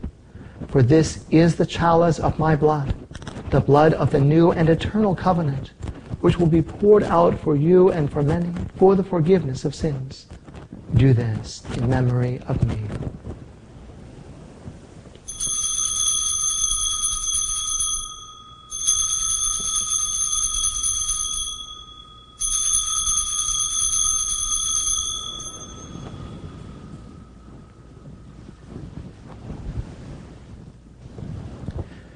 The mystery of faith. When we eat this bread and drink this cup, we proclaim your death, O Lord, until you come again. Therefore, Holy Father, as we celebrate the memorial of Christ, your Son, our Savior, whom you led through his passion and death on the cross to the glory of the resurrection, and whom you have seated at your right hand, we proclaim the work of your love until he comes again and we offer you the bread of life and the chalice of blessing. Look with favor on the oblation of your church, in which we show forth the paschal sacrifice of Christ that has been handed on to us, and grant that by the power of the Spirit of your love, we may be counted, now and until the day of eternity, among the members of your Son, in whose body and blood we have communion. By our partaking of this mystery, Almighty Father, give us life through your Spirit, Grant that we may be conformed to the image of your Son, and confirm us in the bond of communion, together with Francis our Pope and Michael our Bishop, with all other bishops, with priests and deacons, and with your entire people. Grant that all the faithful of the Church, looking into the signs of the times by the light of faith, may constantly devote themselves to the service of the gospel. Keep us attentive to the needs of all, that sharing their grief and pain, their joy and hope, we may faithfully bring them the good news of salvation and go forward with them along the way of your kingdom. Remember our brothers and sisters who have fallen asleep in the peace of your Christ and all the dead whose faith you alone have known. Admit them to rejoice in the light of your face and in the resurrection give them the fullness of life. Grant also to us, when our earthly pilgrimage is done, that we may come to an eternal dwelling place and live with you forever there in communion with the Blessed Virgin Mary, Mother of God, with the apostles and martyrs, and with all the saints, we shall praise and exalt you through Jesus Christ, your Son. Through him and with him and in him, O God, Almighty Father, in the unity of the Holy Spirit, all glory and honor is yours forever and ever.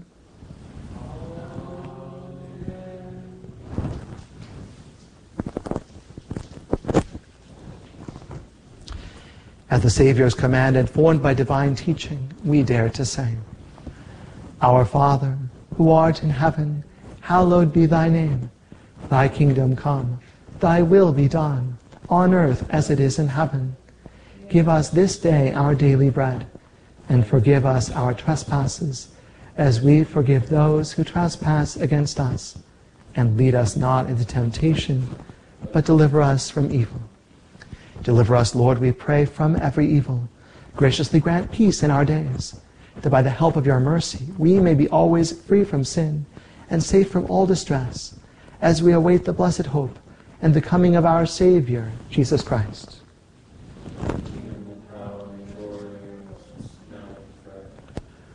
Lord Jesus Christ, who said to your apostles, Peace I leave you, my peace I give you. Look not on our sins, but on the faith of your church and graciously grant her peace and unity in accordance with your will, who live and reign forever and ever. The peace of the Lord be with you always. Let us offer each other the sign of peace. Agnus Dei, qui tollis peccata mundi, miserere nobis. agnus Dei, qui tollis peccata mundi, miserere nobis. Agnus Dei, qui tollis peccata mundi, dona nobis pacem.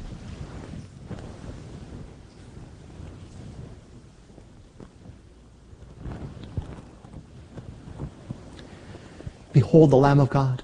Behold him who takes away the sins of the world. Blessed are those called to the supper of the Lamb. Lord, I am not worthy that you should enter under my roof, but only say the word, and my soul shall be healed.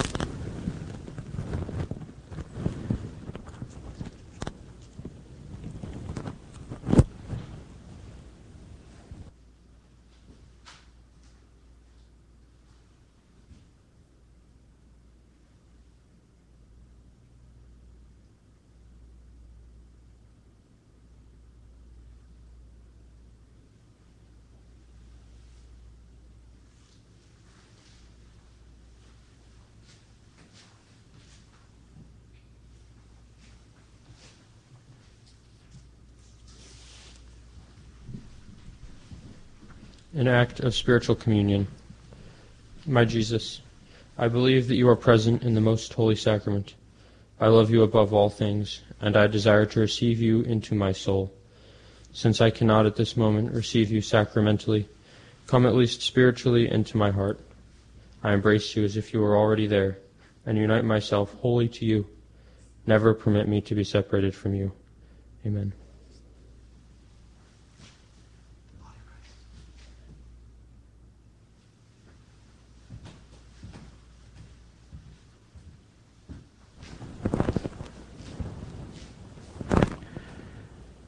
The Lord is my shepherd, there is nothing I shall want. Fresh and green are the pastures where he gives me repose. Near restful waters he leads me.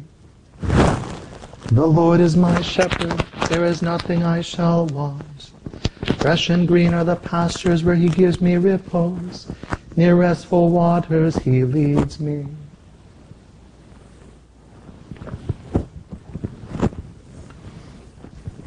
Glory to the Father, and to the Son, and to the Holy Spirit, as it was in the beginning, is now, and will be forever. Amen.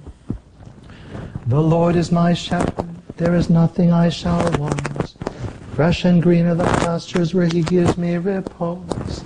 Near restful waters he leads me. Let us pray. Nourished by the sacred gift, O Lord, we give you thanks and beseech your mercy, that by the pouring forth of your Spirit, the grace of integrity may endure in those your heavenly power has entered, through Christ our Lord. The Lord be with you. May Almighty God bless you, the Father, and the Son, and the Holy Spirit.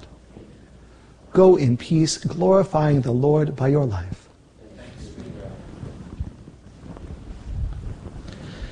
Salve Regina.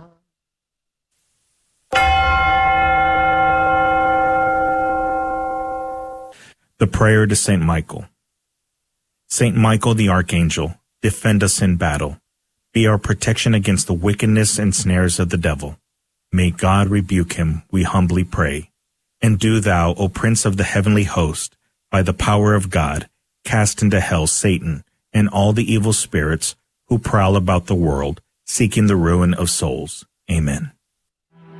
Prayer of Deliverance. Almighty God and Father, we beg Thee, through the intercession and help of the archangels Saint Michael, Raphael, and Gabriel, for the deliverance of our brothers and sisters who are enslaved by the evil one, from anxiety, sadness, and obsessions, We implore Thee, deliver us, O Lord. from hatred, fornication, and envy, We implore Thee, deliver us, O Lord. from thoughts of jealousy, rage, and death, We implore Thee, deliver us, O Lord. From every thought of suicide and abortion, We implore Thee, deliver us, O Lord. From every form of sinful sexuality, We implore Thee, deliver us, O Lord. from every division in our family and every harmful friendship, We implore Thee, deliver us, O Lord. from every sort of spell, malefice, witchcraft, and every form of the occult. We implore Thee, deliver us, O Lord. Thou who said, Peace I leave with you, my peace I give unto you, grant that through the intercession of the Virgin Mary, we may be liberated from every demonic influence and enjoy thy peace always. In the name of Christ our Lord. Amen.